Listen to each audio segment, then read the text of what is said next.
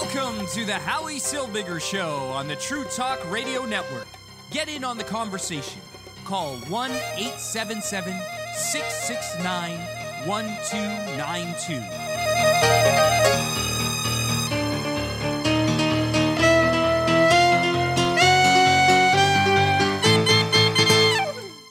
I'm Howie Silbiger. It's the Howie Silbiger Show. Uh, thank you so much for uh, tuning in. Uh, before we get to my guests, Dino Manzoni and Sheldon Eric Freed is here, uh, I just wanted to uh, I just wanted to mark the one year anniversary of the murders at the Tree of Life Synagogue in Pittsburgh, Pennsylvania. Why, why do we mark these things? Uh, it's, it's it's an interesting question, and it's a question that's been plaguing me for uh, for about a year, but not really plaguing me because I actually know the answer. So I can't plague you if you know the answer. But but the answer I think is um, it, it brings me back, uh, and I was thinking, but it brings me back to the um, original murder, the original biblical murder, the first murder in the world, where Cain murdered Abel. He murdered his brother Abel, and then God came looking for Abel and said, "Hey, Cain, where's Abel?" And Cain said, "Am I my brother's keeper?" At the end of the day, we are our brother's keeper. The answer is resounding yes. We are our brother's keeper. Whether it is Christians being killed in Syria or Jews being killed in Pittsburgh, we must stand up and we must remember the victims and condemn the murders. The media is terrible. The media likes to publish the murderers' names and faces. They like to repeat the murderers' names over and over and over again. You'll never hear that on the Howie Silberger show, and you'll never see it on my Facebook. I'm all about the victims because the victims are the victims. The murderer chose to kill people. He chose to take lives, and that's that's just terrible.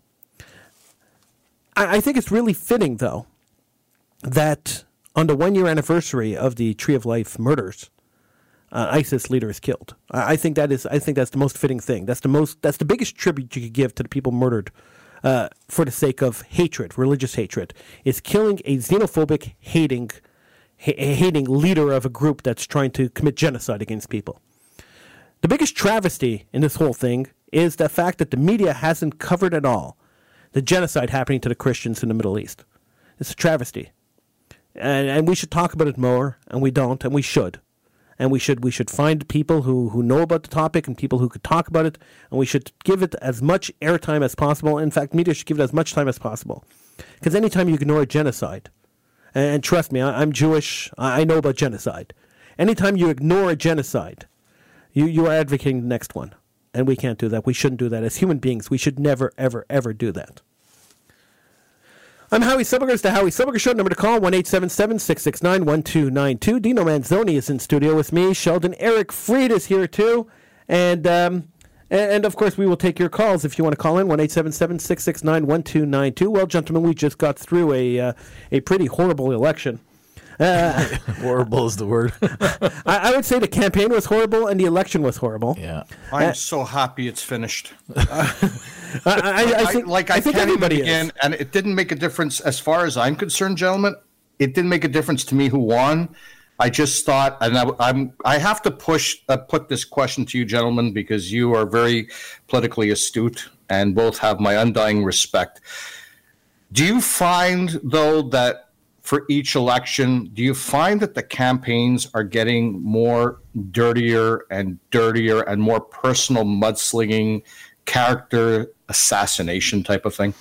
Well, you gotta also like you got you gotta kind of look at the context, right? Which is that Canadians, Americans, p- 2009 people are just uh, 19 people are not reading anymore. They're not reading platforms. They're not asking real questions. They don't care about the answers. So what are what are the campaigns doing? They're marketing their message in little little teeny bits bits of you know like information for you to take which is i bash trudeau on the head. I bash Scheer on the head. Let me throw out this little nugget. You throw out this little nugget. I mean it's complete nonsense right? So Absolutely. so so, so the reality is is that people are chosen based on their personality based on who they liked in the debate who wore the better tie who comes across as more gentle. I mean it's it's ludicrous. Nobody reads these platforms. So you know what? I think that the answer to your question, Sheldon, is yes. They're getting dirtier, but I also think it's because we are not as as as mindful of what the what the stakes are. And Canadians, frankly, and not just Canadians, I think people generally today are a lot lazier in terms of who they pick politically. They're just not paying attention as they should. Well, I'm not It's- sure. I'm not sure. It's. I'm not sure it's dirtier. Um, Uh, I remember we, we used to host um, on the Howie Silbiger show. We used to host political debates. Yeah. Uh, we we'd have the federal riding debates. We we did I think three or four times, three Yeah, or 4 mhm. elections. We had federal riding of debates, and um, uh, the first one went really nicely. The the candidates came in; they were all respectful of each other, but but then. Um, you know, some of the candidates, uh, as as time went on, some of the candidates weren't the, uh, you know, I don't want to insult them, right? But they weren't the highest caliber Sure, of people. sure, right. Weren't the highest caliber Yeah. of people that that should be running for public office. Mm. And, and these people came in, and suddenly the mudslinging starts. Right. So I I'll, I'll use an example because it was an example that went national. National Post picked it up off our show. Sheldon, I don't know if you remember that. Were you there, Sheldon? I think you were. I believe so. Um, so, so when Saulie Zajdel was running for the Conservatives, Sure. and Irwin Cotler was running for the Liberals, oh, I was there. we had we had we had the um, we had the first Mount Royal riding debate on the Howie Silberger show, and uh, Jeff Itcush was there too. I, I think he was just there for the ride, but but he, he was there too. He was for the NDP. Um, so um, so at one point during the debate, uh, Irwin Cotler said to Saulie Zajdel, he pulled out of his bag a, a flyer. And he said to Saulie Zajdel, listen, he says, I just got this flyer in my mailbox that's calling me a Nazi. Okay? And, and, and, and he had the flyer in his hand. Sure. And it had the conservative logo on the bottom and the Saulie Zajdel thing. Uh, uh, yeah, it, was, it was real. He didn't make it up. It was there. Physically there in front of him. And he said to him, Could you explain this to me? And Zajdel's, who was unprepared for this, he thought it was going to be a cakewalk, and my debates are never a cakewalk. but he thought it was going to be a cakewalk. He wasn't prepared at all. He was leafing through his book trying to find a, a pat answer because he had his uh, his policy book in Right. front of him, and he was leafing through the policy book trying to find a pat answer. There's no pat answer to that question. Yeah. Why are you calling me a Nazi? Here is the the premier human rights advocate uh, in the world, probably probably the most famous human rights one of the most famous human rights activists in the world. And he has a flyer in front of him from the Conservative Party calling him a Nazi. So, um, so, so Zajdel said, "Well, uh, it was a mistake. I didn't know what was going out. I had no idea that this this was put out." So he said, "Fine." Cotler said, "Fine. I will accept that answer. I will accept that answer if you're willing to disavow this right now. Right. Just say you disavow it, you condemn it, and this is uh, and this issue is over." He refused to disavow it, and it became national news. The National Post picked it up, Right. and, and the Globe and Mail picked it up because it became national news after that. Um, so, so to say that it's getting dirtier and dirtier, it's always been dirty. It's just the politicians are getting stupider and stupider. I was going to say it's That's- that's getting coming stupider down- and stupider. That's what it's coming yeah, down sure, to. absolutely. There's no more intelligent politicians. Well, you know, though, I, I, I beg to differ on one thing. So let, us take just one, if we can micro uh, Yeah. go down a little bit to one race. So one of my friends was running in this race, Michael Forian, in um, um, I can't remember the riding downtown. Uh, I forget the name of the riding. The, anyhow, it's going to come to me. He'll probably hate me for forgetting it. And he was actually very, very knowledgeable on the environment. This was the issue. I mean, this was a big issue in this campaign. And Yeah. I got to tell you, he I don't think Michael missed one debate across the island where the environment was being discussed. Like he was the point guy and going out there, very articulate, extremely bright, polished, knew his stuff, knew his facts, was really like erudite, you name it, right? What Mm-hmm. happens? He get you know the numbers come in. I think he came in like third or fourth. Wow. And and, and again, I Wow. understand. Yeah, and I understand that. Okay, it's a national campaign that c- kind of like picks you know picks you to, to, to the first spot. And, and and but here's the reality: we're not picking for local candidates anymore. We're picking for you know just a leader, if you will. Who, by the way, we don't elect. We elect parties. Mm-hmm. So to speak to your point about people getting stu- you know the, the, the campaigns being stupider and stupider, we do have some good caliber caliber people. Just people are not paying attention to the message. and people don't understand how, pol- how how the political system works, how the Yeah. parliamentary system works. Correct. They, they just don't understand because they don't teach it in school. Right. Well, they, they do, but I again, I just Yeah. people think we elect our prime minister. We it's don't. incredible, you know. No, So yeah, and that's one thing I never. I mean, I've always voted, and the thing is, you know, you get people complain all the time about different issues, but they don't go out and vote. right.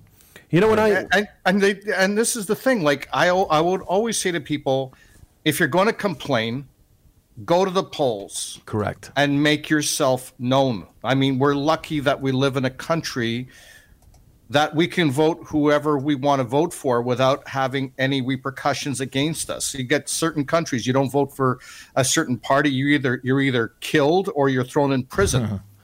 No, you're right. And the thing and the thing is what that my biggest thing is as a Canadian citizen is I'm going to vote for a party that's going to help me out and I've been disappointed in a bunch of different parties. It's not just you know anti this or anti that because I'm looking at the person in my writing for the issues that best represent me as a Canadian. And I could tell you, I know you, Howie, that have Yeah. always said about how bad, you know, when you've had campaigns in the city council, uh, that you were a victim of a lot of mudslinging and, and dirty thing, and you ran a very clean campaign.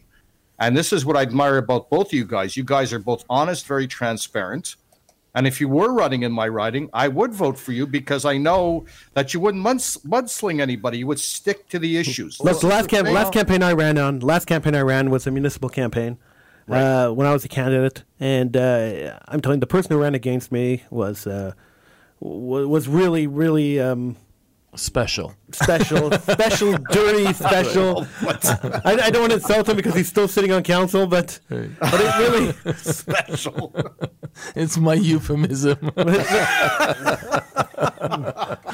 but you know, I want to just mention I've never said this by the way. I've never said this on the air. But so I'm a city councilor in Montreal West. My mandate comes up in 2 years, and I can tell you you know, as much as I've harbored a desire to want to run for office at a higher level, I have to, uh, to speak to Sheldon's point. I'm starting to get to the point where I don't want to do well, it. why would you want to drag your family through No, that? and that's the whole thing. I just, you know, Sheldon. That's what's scary. Well, that's the look. You know, here's here's the reality: is that they will dig up every little thing about you, right? And it's not like I have any skeletons per se, but I'm sure I've done something that somebody wants to make hay of. Yeah, like 45 years ago, you did something. Right, yeah. right. Or, or or I wrote a letter to the papers and I said this and then I said that and then maybe you know or he wasn't so great on this issue and that's all fair game. But what happens it becomes really personal. Look, I remember when I in, in my first mandate as a city councilor, I, I excuse me, I, I promoted the. Um, uh, the Pharmaprix at the corner of Westminster and uh, and uh, Saint Jacques or Avon. Let me tell you, they skewered me. They skewered me, saying that somehow I was in a conflict of interest because I had worked at one point in my life for Pharmaprix. That went on for eight months, and I kid you not, it was the worst. I mean, if you just Google my name and you do Pharmaprix, you'll see the stories. And so that kind of can I use the word bullshit? Yeah, I guess, yeah, okay. Yeah. that kind of bullshit really is is what I just would not want to put my family through. So frankly, the desire to want to present myself at another level uh, just it, it wanes. It's It- waning. It almost So, makes no sense. yeah. And yeah. the social media is such a killer because Oh, you know, yeah. computers and what people can Google and this and Google that, and it's like you could be, you know, uh, no matter which party or what platform you are running for, what you, you know, the best thing for the citizens, people are always going into personal stuff. Oh my God, for sure. And Sheldon, they could put whatever they want on uh, on on a Twitter feed or on a on a Facebook post. Nobody nobody's monitoring that. Nobody's regulating that. You know, so they can they can attack you and you know uh, forget about and it. it's and they put not only you in, they put your family, Absolutely, your kids, yeah, your, your yeah. spouse, and it's like you're not safe. And then your kids get ridiculed, uh, you know, in school. Your wife Yeah. gets ridiculed on the Yeah. street, Yeah. and then you're saying to yourself, "Is this really worth it?" Uh, it's a legitimate question, man. it really and, is. and that's what frightens me as a that's why i posted on facebook i said you know i was sick and tired of of facebook comments from different people strange people i don't know saying the most horrendous things about different people and it wasn't even a question about issues it was this person this that person this Scheer this trudeau this Singh this like it was and i said you know it's enough i mean thank like in the states it's 20 times oh, it's worse it's a cottage industry in the U.S. You know, yeah, I mean- and then I see when governors start running and they start, Yeah. well, you saw what this person did and whatever, and I'm saying this is what turns me so off. Well, If, if you want to get on the conversation, by the way, you could call in 1 669 1292. Dino Manzoni and uh, and Sheldon Eric Freed. See, I almost forgot your name, Sheldon. Sheldon Eric Freed are here on the show with me. Uh, you give us a call 1 669 1292. So, so my father, my late father, would want me to pronounce my name properly. So it's Mazzone. it's like a matzah, Mazzone. That's it. Okay. Okay, so, uh, Oh, okay. but you know, I wanted to, to today. By the way, as I was coming in, literally breaking news about a half an hour ago. So Katie Hill, the congresswoman Yeah. from California, who nude pictures were put out there by, I guess, her estranged husband. She was in a thruple in a relationship with both. Yeah, it's just a mess, whatever. And so she resigned. She actually officially resigned. She stepped away.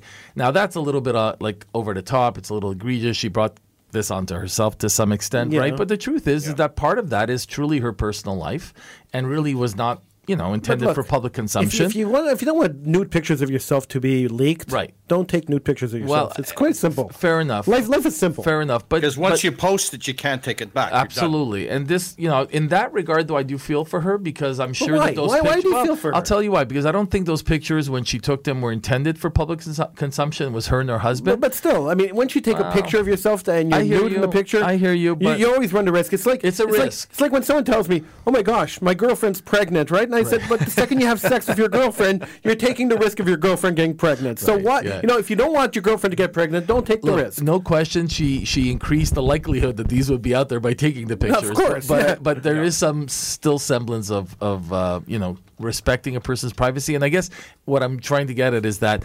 If you do run for office, it's all bets are off. All bets are off. I mean, I think now we've Americanized our system enough that people will literally come at you hammer and tong. I, I am fairly sure that if I if I run for office, there are going to be no nude pictures of me being released anywhere. Now that may help actually. Howie. Yeah, seriously.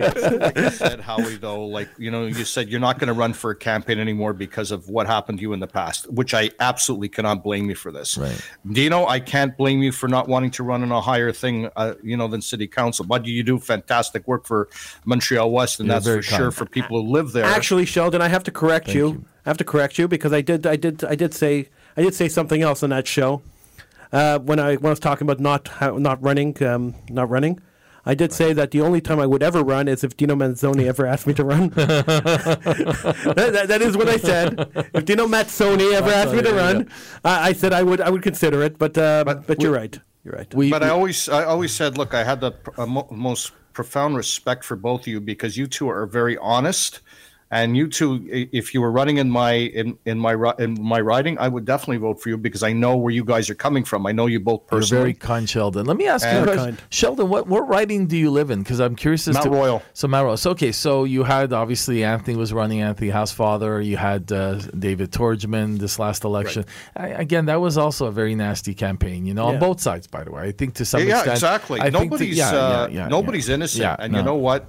I'm I'm not going to say I'm anti-conservative. I'm not going to say I'm anti-liberal Sure, or anti-NDP. I I want I wanted a good, effective campaign about the issues. And I might sound very naive, and I probably No, am I very don't, I, naive. I don't think you're naive. I, I just think that unfortunately you're becoming uh, less and less uh, part of the, the majority. Frankly, you know what I'm saying. I think you're the minority now. That, that I'm I'm certain, Sheldon, you're reading online where they stand, their position points. Yeah. You're learning about this. I, I just don't see a lot of people that I and by the way, a lot of smart people that I meet every day that don't they don't do this. They just don't. I, you know who? I, I, when I posted about Scheer, because um, I'm- for all intents, for, for, for full transparency, I'm a conservative. Um, you know, I'm not going to be supporting Scheer in the non-confidence vote when we get to, uh, or confidence vote when we get to um, Toronto in April. I, I just think it. You know what? The, the campaign said too much to me about what type of leader he is, and I'm not doing this a second time over. And when I read what people were saying about my, my that view, they were all on board. Say yes, I agree, I agree. But the reasons that they didn't vote for Scheer were so. Oh God, they were really pathetic. I mean, like some of the reasons why people chose not to vote for Scheer just were not the reasons why I'm not supporting Scheer. like I'm not supporting Scheer going forward because I just think he probably is not the guy who's going to lead us to the promised land. But some of the reasons why people did not vote for him, like somebody said, "Oh, you know, he just didn't seem happy. He always seemed like he was in the bad mood." I'm like, "Great, that's that's how you choose the leader of your country. Like whether Oh, it's- that's yeah. awful. Yeah, and that's, That's just how a- you're choosing the leader yeah, of a country. Yeah, Then we really have more problems. you know what I'm saying? So, so my, my problem with Scheer, um, and I've been very vocal about my problem with Scheer is the fact that he said that he would not intervene uh, with Bill Right, 21 in right. Quebec, and I thought that um, I thought that abandoning the minorities of Quebec as a federal government is is, is a wrong move to make. Yeah, and well, he's playing with the soft nationalist vote. Um, I, you know? I understand the pandering Yeah, that was yeah. Mm-hmm. going on there, but at the same time, I understand that um, that that you know. Quebec invited these minority groups to come to Quebec because they spoke French from French Arab countries, and then to legislate against them so that they can't work Yeah. seems um, seems counterproductive. It's to the- say the You're least. throwing them under the bus. Uh, That's and- exactly and- what they were saying. And these people are these Yeah. people are Canadian citizens. Uh, you know, they live in Quebec, and Quebec is a distinct society. So said Stephen Harper, right? But uh, but they live they but, but but they're still living in Canada. Yeah. And uh, for the Canadian federal government to say hands off Quebec because maybe Quebec will talk about separation. Look, the federal government is meddling into our affairs. Who cares? So you, you see, you've picked on something that really is what I felt was the biggest, biggest zero, if you will, of the conservative campaign. So Scheer has convictions.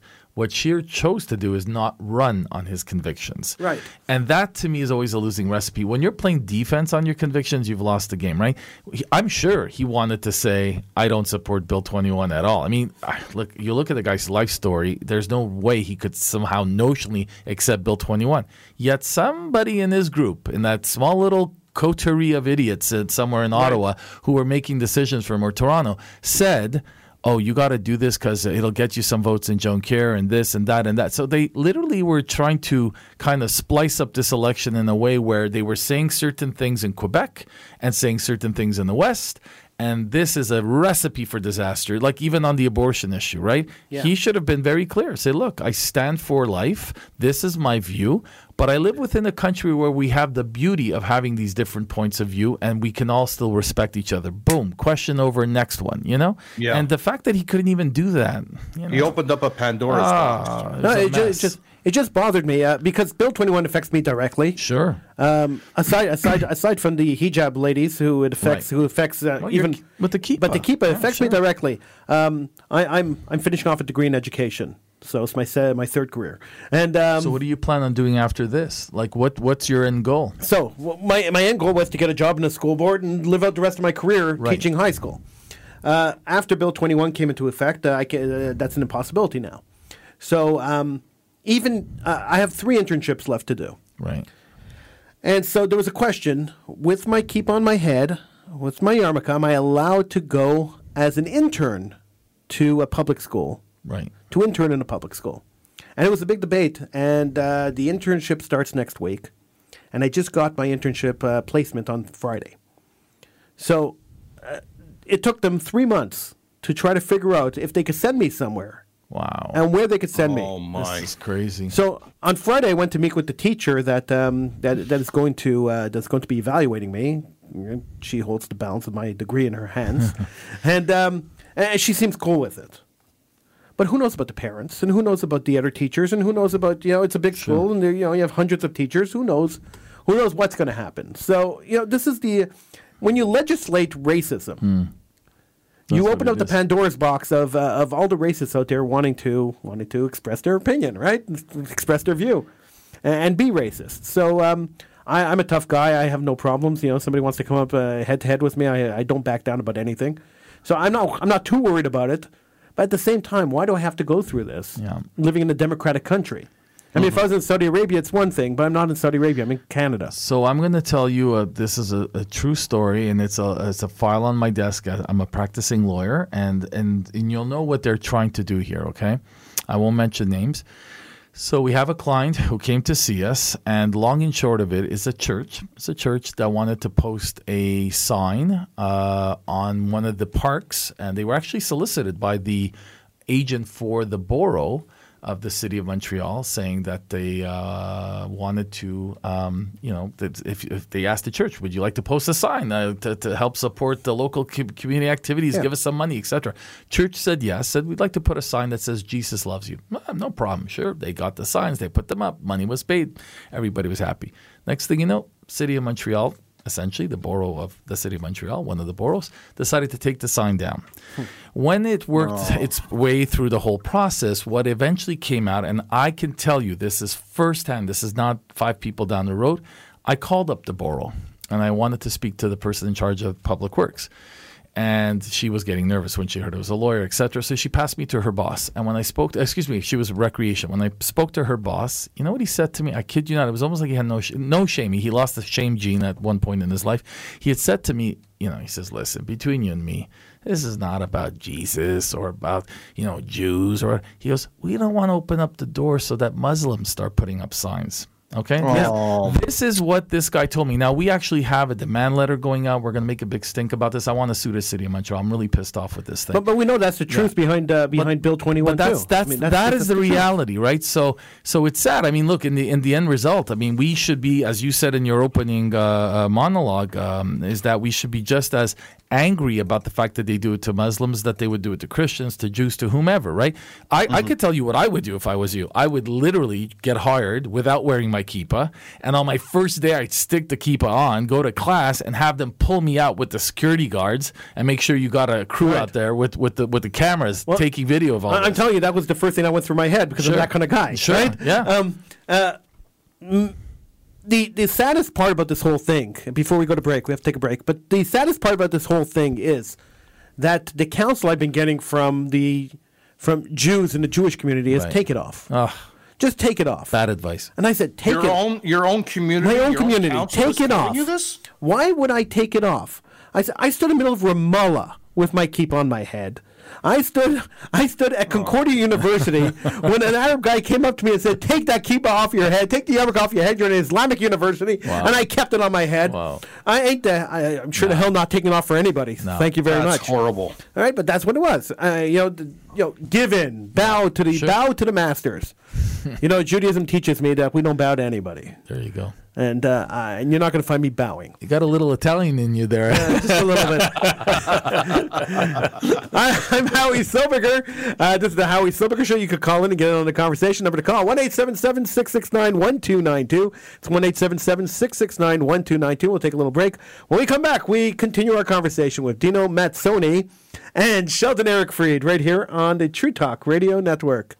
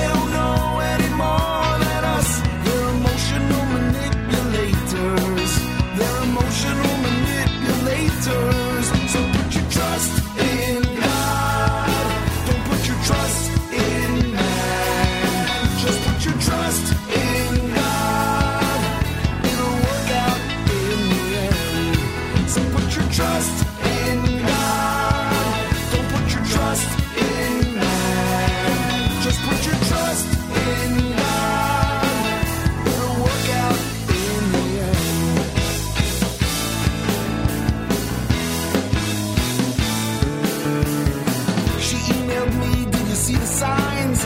They came true just as I dreamed. We're almost there, you better stock up. Prepare for the final scene. What can we learn from all of these cyberspace postulations? They mean well.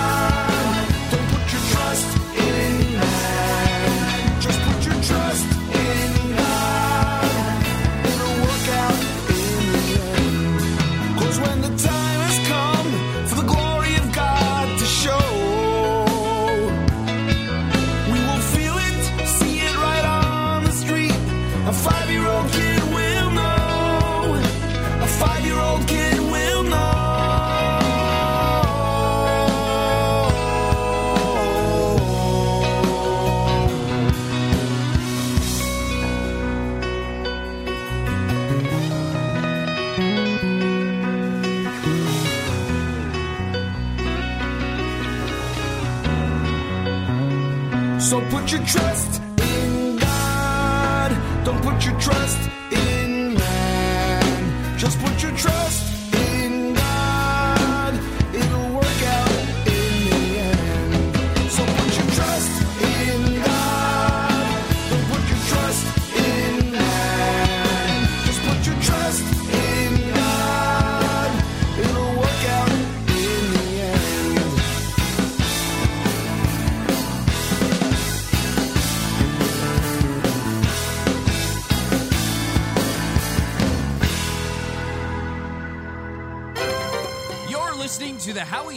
Show on the True Talk Radio Network.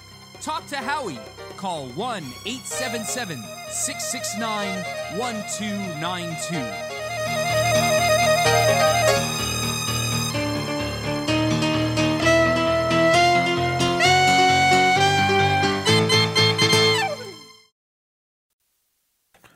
I'm Howie Silbiger. This is the Howie Silbiger Show right here on the True Talk Radio Network. In studio with me is Dino Mazonne and uh, Sheldon Freed's here too. Hi, Sheldon.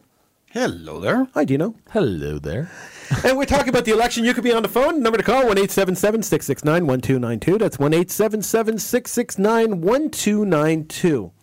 Uh, so, how do you think this is going to play out? I, I think my my prediction is that the um, uh, oh, even before I get to my prediction, Sure. right? I, you know, I just I just had a had another thought before I got to my prediction because I know what my prediction is. But uh, another another thought. We were talking a little while ago that people don't understand the parliamentary system, and Yeah. um, and just because this might this leads up to my prediction, um, that that when I explained to people that the Conservatives could have won the majority amount of seats, but Justin Trudeau could have stayed prime minister, it kind of blows their mind.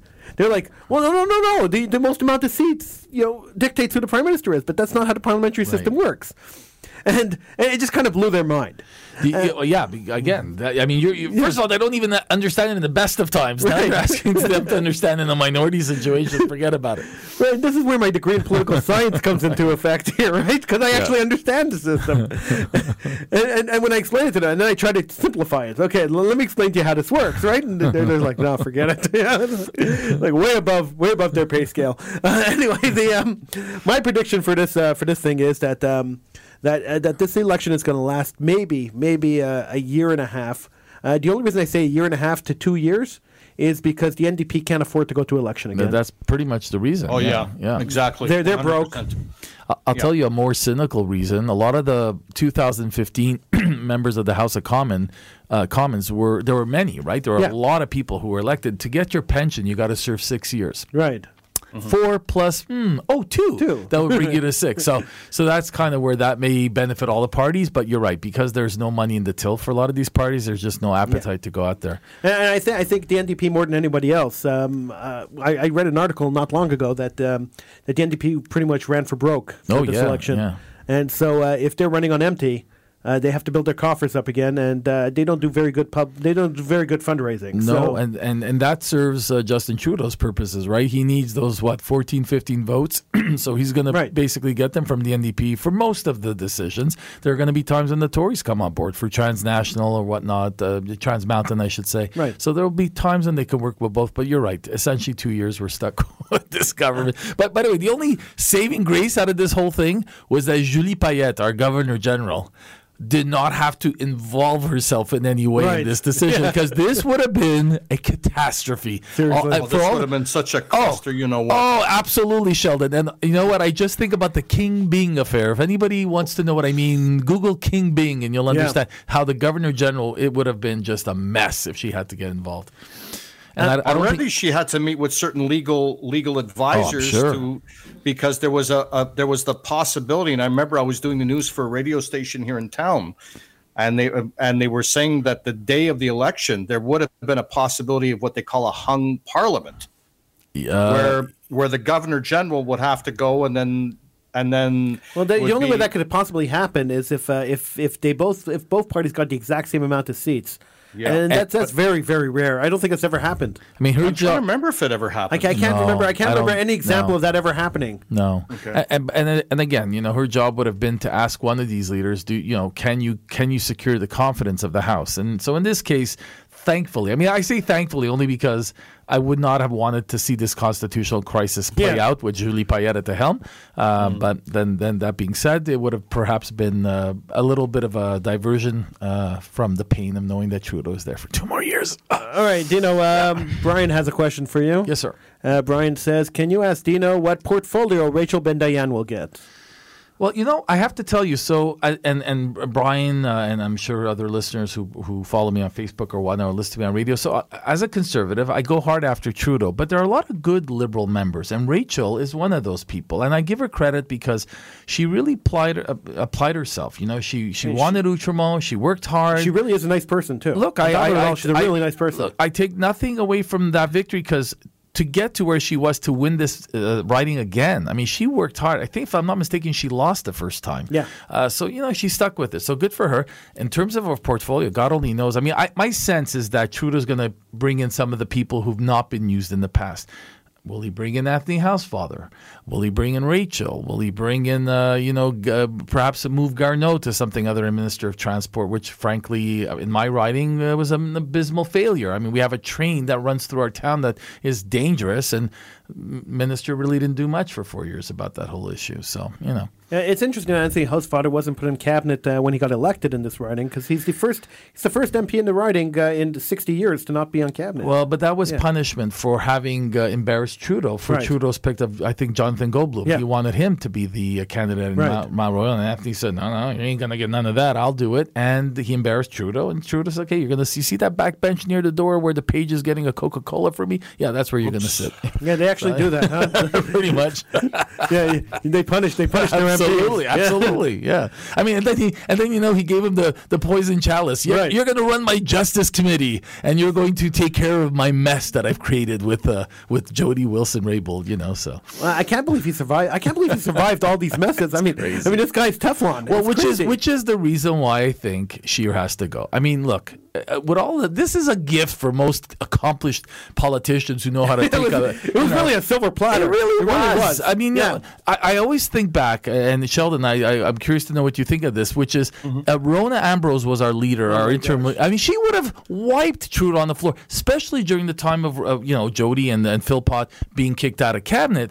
Could you imagine a woman leader of the, uh, Yeah. the Conservative Party dealing with that issue? I mean, this would have been a bloodbath. So- No, I, I heard. oh, would that ever be a Yeah. bloodbath? I heard No Rona question. Ambrose. I heard Rona Ambrose say that she didn't want to run for uh, for prime minister because, uh, first of all, because she was Jewish and she didn't feel a Jewish woman would be able to uh, to to to win, and second of all, she didn't want to put her children through the uh, through through the scrutiny of being of running for prime minister. Well, I can understand the second understand part, that, yeah, but I will yeah. tell you, and I've been Th- th- vocal this is about what I heard- it. I heard her say I, this, I, I yeah. hope she'll change her mind because I think the world of her.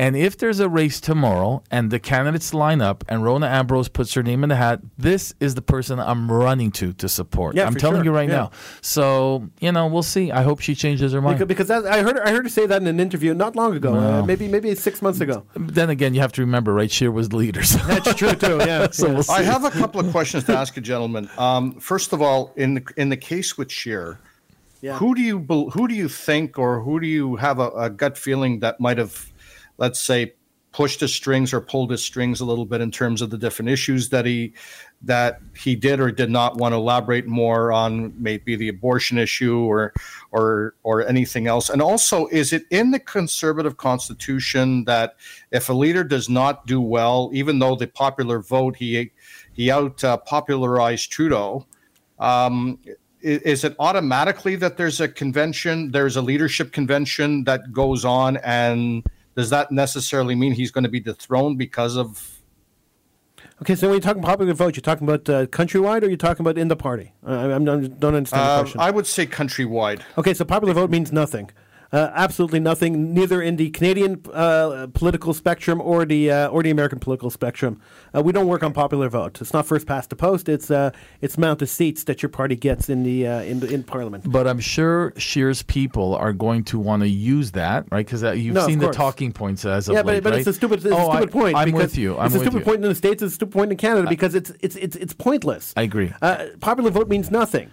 It, it's writing after writing after writing. It's the most amount of writing. It's not the popular vote. so, Yet so the media brings up popular. yeah, vote. because Sure, the media, sure. sure, sure, because uh, anytime, anytime uh, the media could could throw a monkey Yeah. wrench into anything, they Yeah. try to. Yeah. I mean, I think here what's going to happen is certainly there's going to be a convention in April in Toronto, which is not really favorable for Scheer, very close to the vote, very close to, I mean, in Toronto, no less, not Saskatchewan. So it's going to be interesting how that plays out. True. And- Toronto, Toronto. Every every Oh. single writing was liberal. In Toronto. Well, and Yeah. and there, so the delegates delegates will have a, a confidence vote on this issue. Right. Um, but there was your first question, Sheldon. I'm sorry, I wanted to answer it and I blanked out. Um, and I'm sorry about that. Uh, but in terms of, do- um, who do you feel that pulled Scheer's strings? Oh, okay. So I, the wa- way he I, I want to, yeah. So I want to tell you something that's that's a, like a little bit of inside baseball. So when I uh, I supported initially Kevin O'Leary, and by the way, that was a lot of fun. I mean, sure. I, that was a lot of fun. I, ha- I, I one day when I write a book, that'll be a whole chapter about me driving back with him from Drummondville for about forty five minutes in my car. That was a great, great story. But anyhow,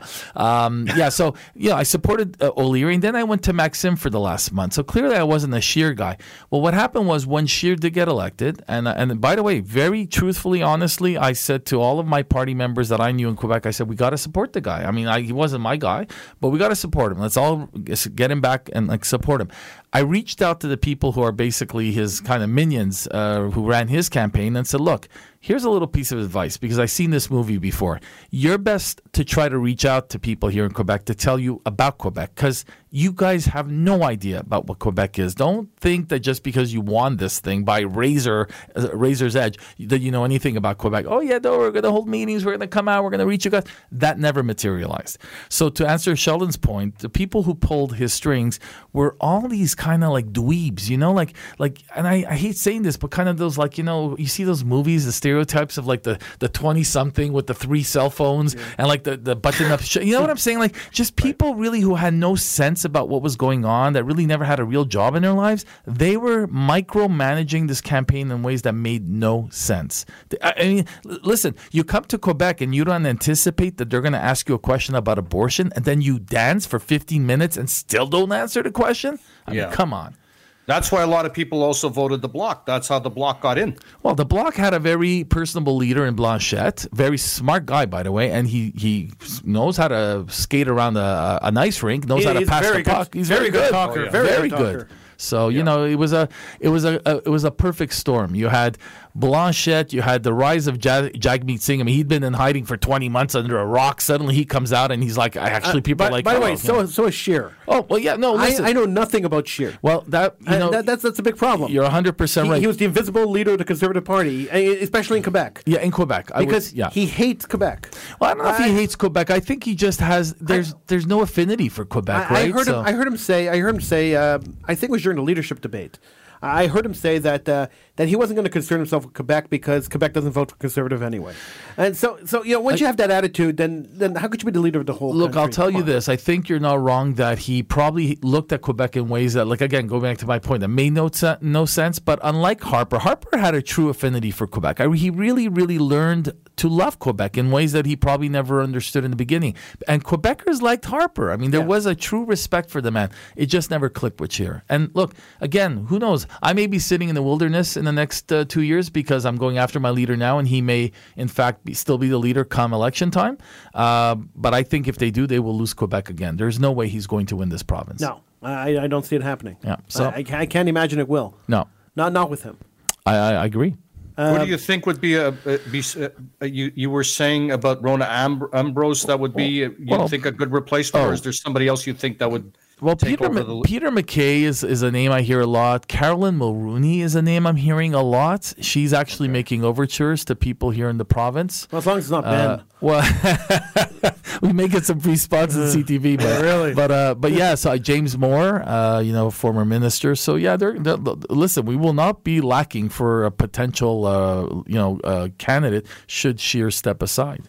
Do you see Harper making any kind of a comeback? No. Somebody said to me though the other day, which I thought was kind of ludicrous, and then I was sitting in my car thinking about it. They said maybe Jean Charest. I said nah. I said Really? Jean How could- how could he Charest. possibly I said come back? exactly. I said yeah, Jean Charest a- has his money. He's comfortable. He's not going to come back. What is he going to do? And then I thought, nah, you never know. You never never say never. You know. You know, So- they sacrificed Kim Campbell for Jean Charest, right? they, they threw her to the wolves for Jean Charest. and then he then he deserted anyway, and he went he went provincial. So- Does, does anybody remember? I know you probably. I'm, I'm sure you guys do. I'm asking a question to two guys who probably know. Who was the only other member of parliament other than Jean Charest who survived the disastrous election in what was it, uh, 1993? oh, the, the three seats. Uh, two seats. Two seats, Two that's seats. right. It was him and it was somebody him else. and uh, oh, who, who's the other one? Uh, Still in politics. no, she. Actually, I think she's passed away since. Or it was Elsie Wayne.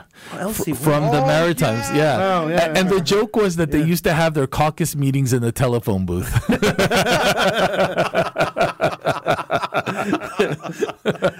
that was, that was so disastrous. That's priceless. yeah.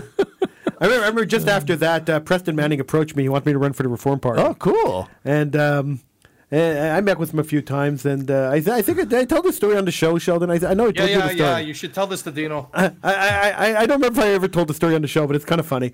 Um, so I met with him a few times, and then um, I, I said no.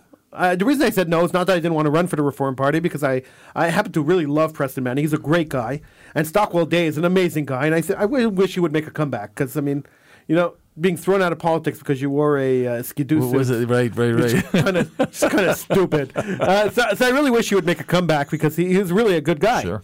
Um, so I met with Stockwell Day and Preston Manning a few times when they were trying to woo me to be the uh, candidate, and uh, I, I turned them down at the end only because I didn't have the money to do it. Right. So you need a certain amount of money to put down as a deposit for the party. Uh, at the time, I think it was ten or twenty thousand. Uh, it was fifteen. Uh, no, I'm sorry. Give me a second. It was twelve thousand five hundred dollars. And I I was I was still a student and the first time around, and uh, I didn't I didn't have twelve thousand five hundred dollars to pull out of my pocket to give them Sure. to um, to to run as a candidate, so I couldn't do it. Um, so a couple of months later, uh, I was working for the Suburban at the time. I was a, I was a reporter at the Suburban, and a couple of months later, I get a call from Christy McCormick, who was the Oh, editor of the, sure. Yeah, of the yeah, Suburban at the time. So we're talking maybe 25 years ago, Hmm. right? 20 years ago. Um, and he says to me, uh, "Listen," he says, uh, "I need you to go and cover an event." I was painting my house. Uh, I was in, I was, I was, I was in like you know just paint clothing, right? Splattered in paint. Right. And he says, he says, Howie, I need you to go out and cover an event. I need you to go right now because the event starts in 20 minutes and the guy who's supposed to go got into a car accident. He can't Aye. go. And you're not that far away, so please go out there and, um, and cover the event. I said, Christy, I have to go and change. Um, he says, no, no, you don't have time to do anything. Go. All right. Ay, ay, ay. So I went down. Uh, it was at the Carey Square. Um, there was a restaurant at the Carey Square. It was in the restaurant at the Carey Square. And I walk in, and there's like uh, there's like 300 people there, and uh, and all these tables are set up. And I walk in, the person at the door looks at me, looks me up and down, is like, um, "Could I help you?" And I said, "Yeah, I'm here to cover the event for the Suburban." and he looks at me, just kind of shrugs his shoulders, and said, "All right, the media table's over there." Ay, ay, ay. I was like, now, now, now. Here's my, here's my, here's my conundrum. Do I, do I go and sit at the media table, Right, right. uh, and and embarrass myself in front of everybody because of the way I was? I mean, like, really, or, or do I just go and sit at a table in the back, or grab a chair and just like sit in the back right. of the room? I said, the hell with it. I'm going to sit at the media table. oh my God. So I walk up to the media table, and, and sitting at the table, of course, is Michael Goldbloom, the uh, publisher of the Gazette at the Gazette, time. yeah. Um, uh, Gord Sinclair. sure. This was before I worked at CJAD. Right. So Gord Sinclair was sitting there. Jim Duff was sitting there. Uh, Tommy Schnurmacher was sitting there. yeah, I mean, it, yeah. it was all it was all the heavyweights Sure, from all the uh, from all the different stations, right? Um, and uh, and and I sat down. Now I knew Jim Duff from before, Right. And um, and I knew Tommy Schnurmacher from Yeah. before. So I, I wasn't working at the station yet, but I had met them through uh, you know through my journalistic endeavors before that. And I sit down and they're they're kind of looking at me, uh, and, and and Duff says to me, "What Howie couldn't find uh, couldn't find a better set of clothes?" and I said, "Well, you know, this is what it is, right? It is what it is." Um, and uh, there's a big podium set up in front of the room, and uh, in walks Preston Manning, and he gets up in, t- in front of the uh, onto the podium, and he looks around the room, and then he steps off the podium, and he walks right up to the media table, comes over to me, and he's he puts out his hand, Howie, how are you?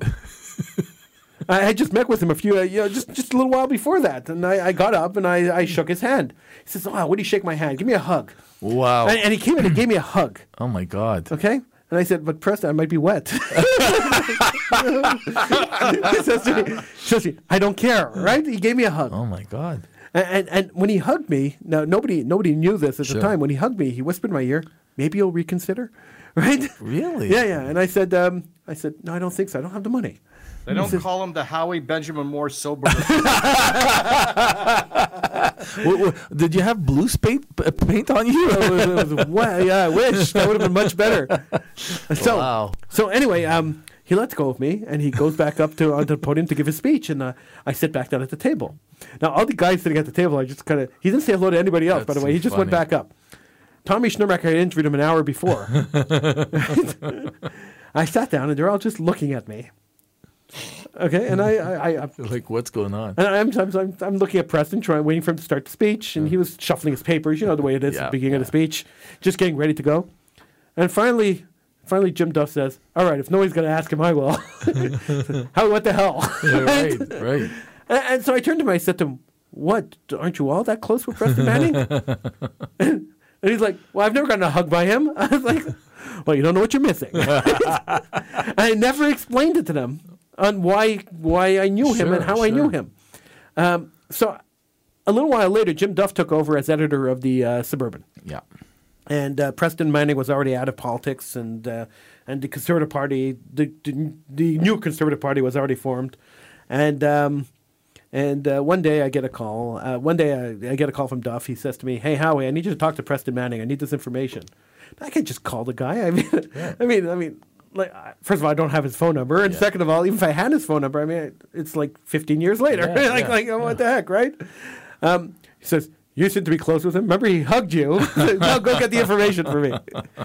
anyway, I got the information, but uh, but but yeah, th- that's what happens sometimes when Yeah. when yeah. But uh, it was a funny story. That's funny. I mean, like, I, I I'm really just, I'm story. just, I'm just trying to imagine everyone's mouth agape. yeah, yeah, they're all just Looking. standing there, just Like, staring at What me. is Howie doing? That's Well, one thing about Howie, he always loves to paint a picture. Ah, that's so true, though. yeah, really. Sheldon will be here all week. The, um, but but yeah, I, I- I got I got a ton of stories like that. I mean, I'm I'm in process of writing a book. you should. I- I'm almost You done. should I'm definitely. almost done with it. But um, but uh, yeah, I have all sorts, all sorts of fun stories because uh, I've been in a lot of strange situations when it comes You to have. these kind of things. Yeah. And um, but but the end result is, and, and the moral of the story is always that these people are just people. And, Oh, and you know, you absolutely, look at these politicians, you watch them on TV, and you watch uh, you watch these celebrities on TV, and then you realize that you know they're just people. Yeah. And it it always makes me laugh, and, and it really really makes me laugh when I'm with somebody and they see a celebrity or something and they go gaga over them and they, they start they start hyperventilating Yeah, or yeah. breathing heavy or their heart starts thumping, and I'm like, I mean, why? Why? I mean, I'm sitting here with Dino Mazonne. He's he, he's, he's a Montreal celebrity. Yeah, yeah, he's, a, oh, yeah. he's a he's a politician. He's been on the air for twenty odd years, Right. With the law of the land, twenty years. Yeah. I can't believe it. It's I know, amazing. 20 and years. he looks as young as ever. Oh, you, you know what? I have a face for radio, Sheldon. I swear to God. yeah, me too. Jack Jack Finnegan used to tell me, Howie, Howie, you, you get out of radio, go into television. He says television is the future, radio's not the future. This is what Jack Really? Jack Finnegan used to always tell me this. By the way, wasn't he one of the nicest guys? He really was. oh, absolutely. yeah. I worked with him He as was well a- as Howie worked oh, with him. he was a mensch. I, I was his producer Yeah. for uh, almost nine years. Wow. And um, in, in the nine years I produced his show, uh, we became really, really close. And then he started, you know, when he started deteriorating, he started getting Yeah. sick. Um, I, I would go to his house and I would help him out at home. Wow, that's nice of you. And um, uh, one day he calls me up. Uh, this is a funny story. He calls me up one day and he says to me, Howie, um, uh, I, I, I'm sorry to bother you because he always started his conversations like that. and I said, Jack, you never bother me. Call me anytime. And he's like, Yeah, um, I need you to come over. I said, Why? What's going on? Right? He says, Well, my brother's out. He says, um, His brother took care of him. He lived with him and took care of him when he was sick. Uh, he says, My brother's out, but, um, but uh, my nephew just brought over a PlayStation 2 at the time PlayStation Sure. 2 was the newest machine out there. So my, my brother just brought a, my, my, my nephew just brought me a PlayStation 2 and he brought me a golf game. He says, and um, I- I'd like to play the golf game, but I don't know how to hook it up to the TV. So could you come by and hook this up for me? That's classic. And I, I said, sure, sure. so I drove over to his house and um, I went in and um, his house was set up like a hospital room. Oh, really? At the time, he yeah, was I really guess, sick. I guess. I guess. And um, and I came in and he showed me the machine, right? And he's like, I really hate to call you in for this, but um, I really I was looking at this and I have no idea how to do this. Wow. So I, I set the whole thing up for him, and um, and then he forced me to play three games of golf. You know, I, I, I yeah, think he I was think he was amazing. You know, I, I, I ju- I know we're riffing here, and Yeah. but, but when I was, I, I remember going into the station when he was doing his show. He was I forget, the Finnegan Hour. I forget what it's called. Yeah. Merv Williams was behind the, the board, uh, who's b- Hmm. both passed. And Merv was a decent. I loved Merv, and Yeah, I loved him uh, too. wasn't he a good guy? Just such a tragedy to lose him so young. And uh, Tom Armour, another great guy. So Yeah. I'll never He's forget. Yeah, they're all gone. Yeah. Like such good people. And you know, so I'll never forget. J- Finnegan would have this thing. He had this obsession about gas prices, and he'd always talk about gas prices. He, and every time I'd walk in and we'd bump into each other, he'd say, "Are you doing a show about gas prices?" I said, "No, Jack. No, no. I, I, I got my set already. Uh, maybe the next time." And every time, invariably, I met him, he would talk about gas prices. I mean, so funny. like, Jack, how much are you paying for gas? It's bothering you so much. you I. I don't even think he had a car. that was the whole thing. I don't even think he drove. it was too funny, you know. But uh, but he was really like you know genteel, and, and and and you know, and really like if there's a common theme like this, uh, at the top of the hour we talked about you know campaigns getting dirty and whatnot, et cetera. That that's what's really lacking, and just in general, like at all phases of the the day to day to day, you know, like whether it be on Facebook or on media, social media or the day to day conversations you have, pe- there's this lack of kindness. You know, people are not as kind anymore. You know, and so when you when you pay attention to it and you recognize it in somebody like Jack Finnegan, I mean, you you want to market, you want people to remember that, right? So I I really like the guy, and uh, I really felt screwed when they didn't give me his show after. he- Well, you know what? I, I remember I worked with some of the really legendary people like the late George Balcan, Oh, George sure, Sinclair, sure.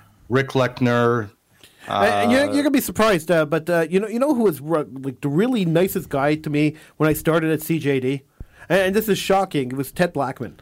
Uh, Oh, sure, He was the sure. nicest guy to me when I started at CJAD. He was the nicest, nicest guy to me. he came up to me, he put his arm around me, and says, "Let me show you around." He walked me around the station. And then when Oh, I, really? Yeah, yeah, yeah.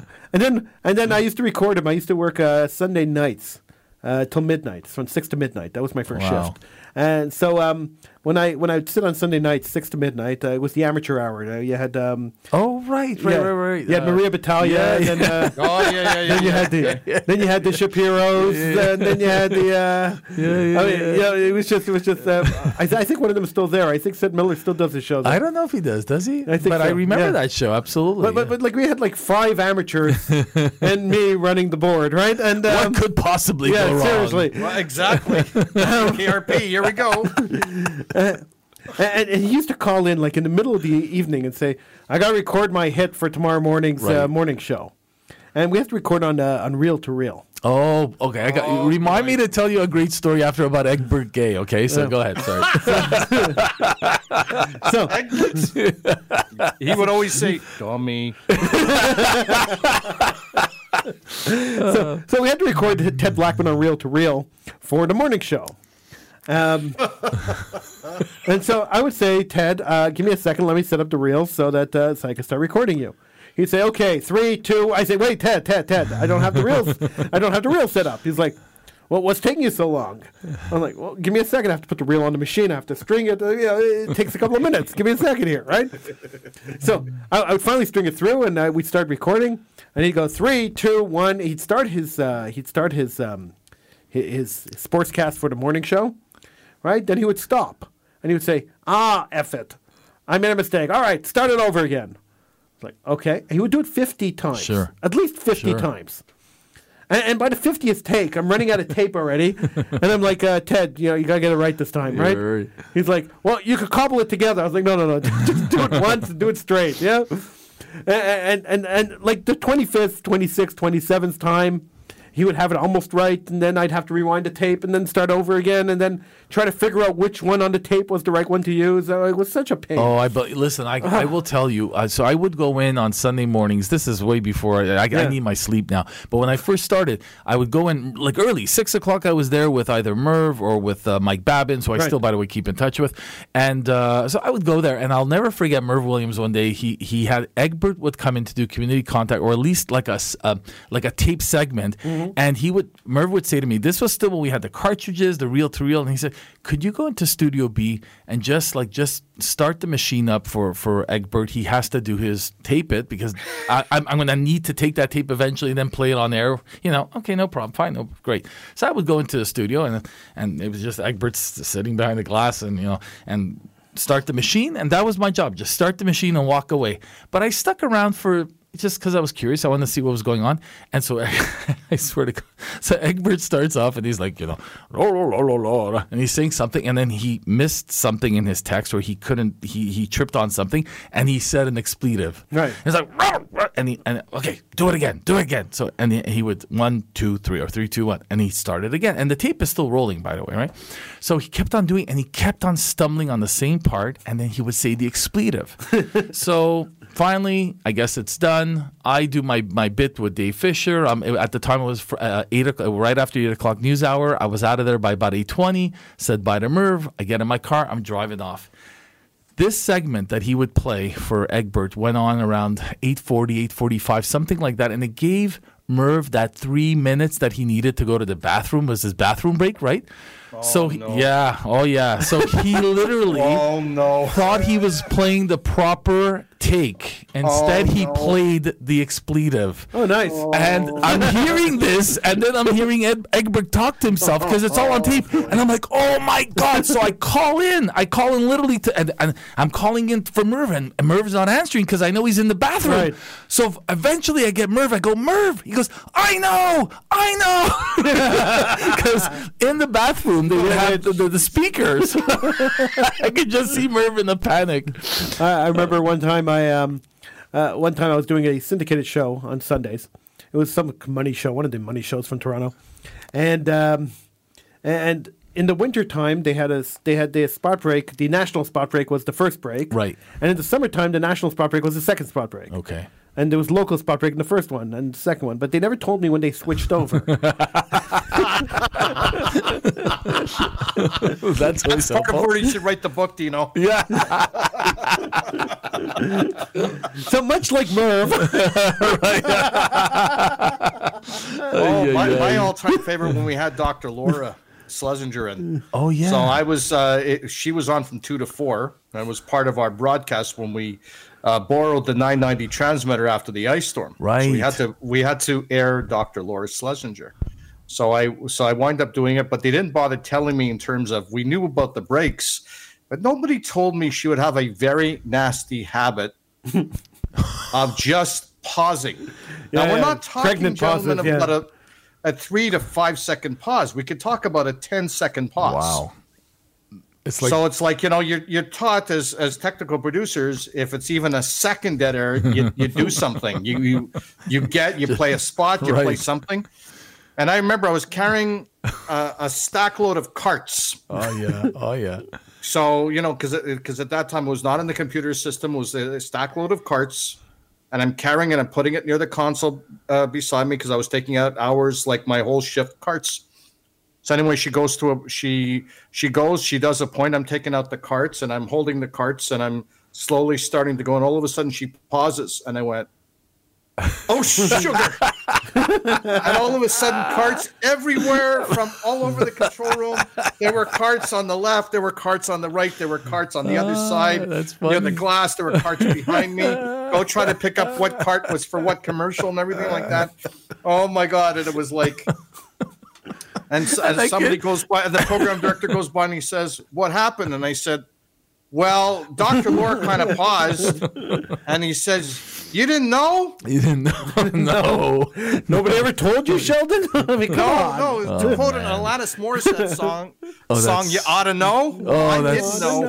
oh, that's so funny. Yeah, Oh, yeah. yeah. we could, we could, we could write books and put We them on could, the New we York could. Times You- bestseller. You, you know, I, it- it- I'm going to mix now politics and radio at the same time. So, uh, who's that fellow? And I can't. For, he died about maybe a few years back. He did the news. He was an irascible news uh, newscaster at CJAD.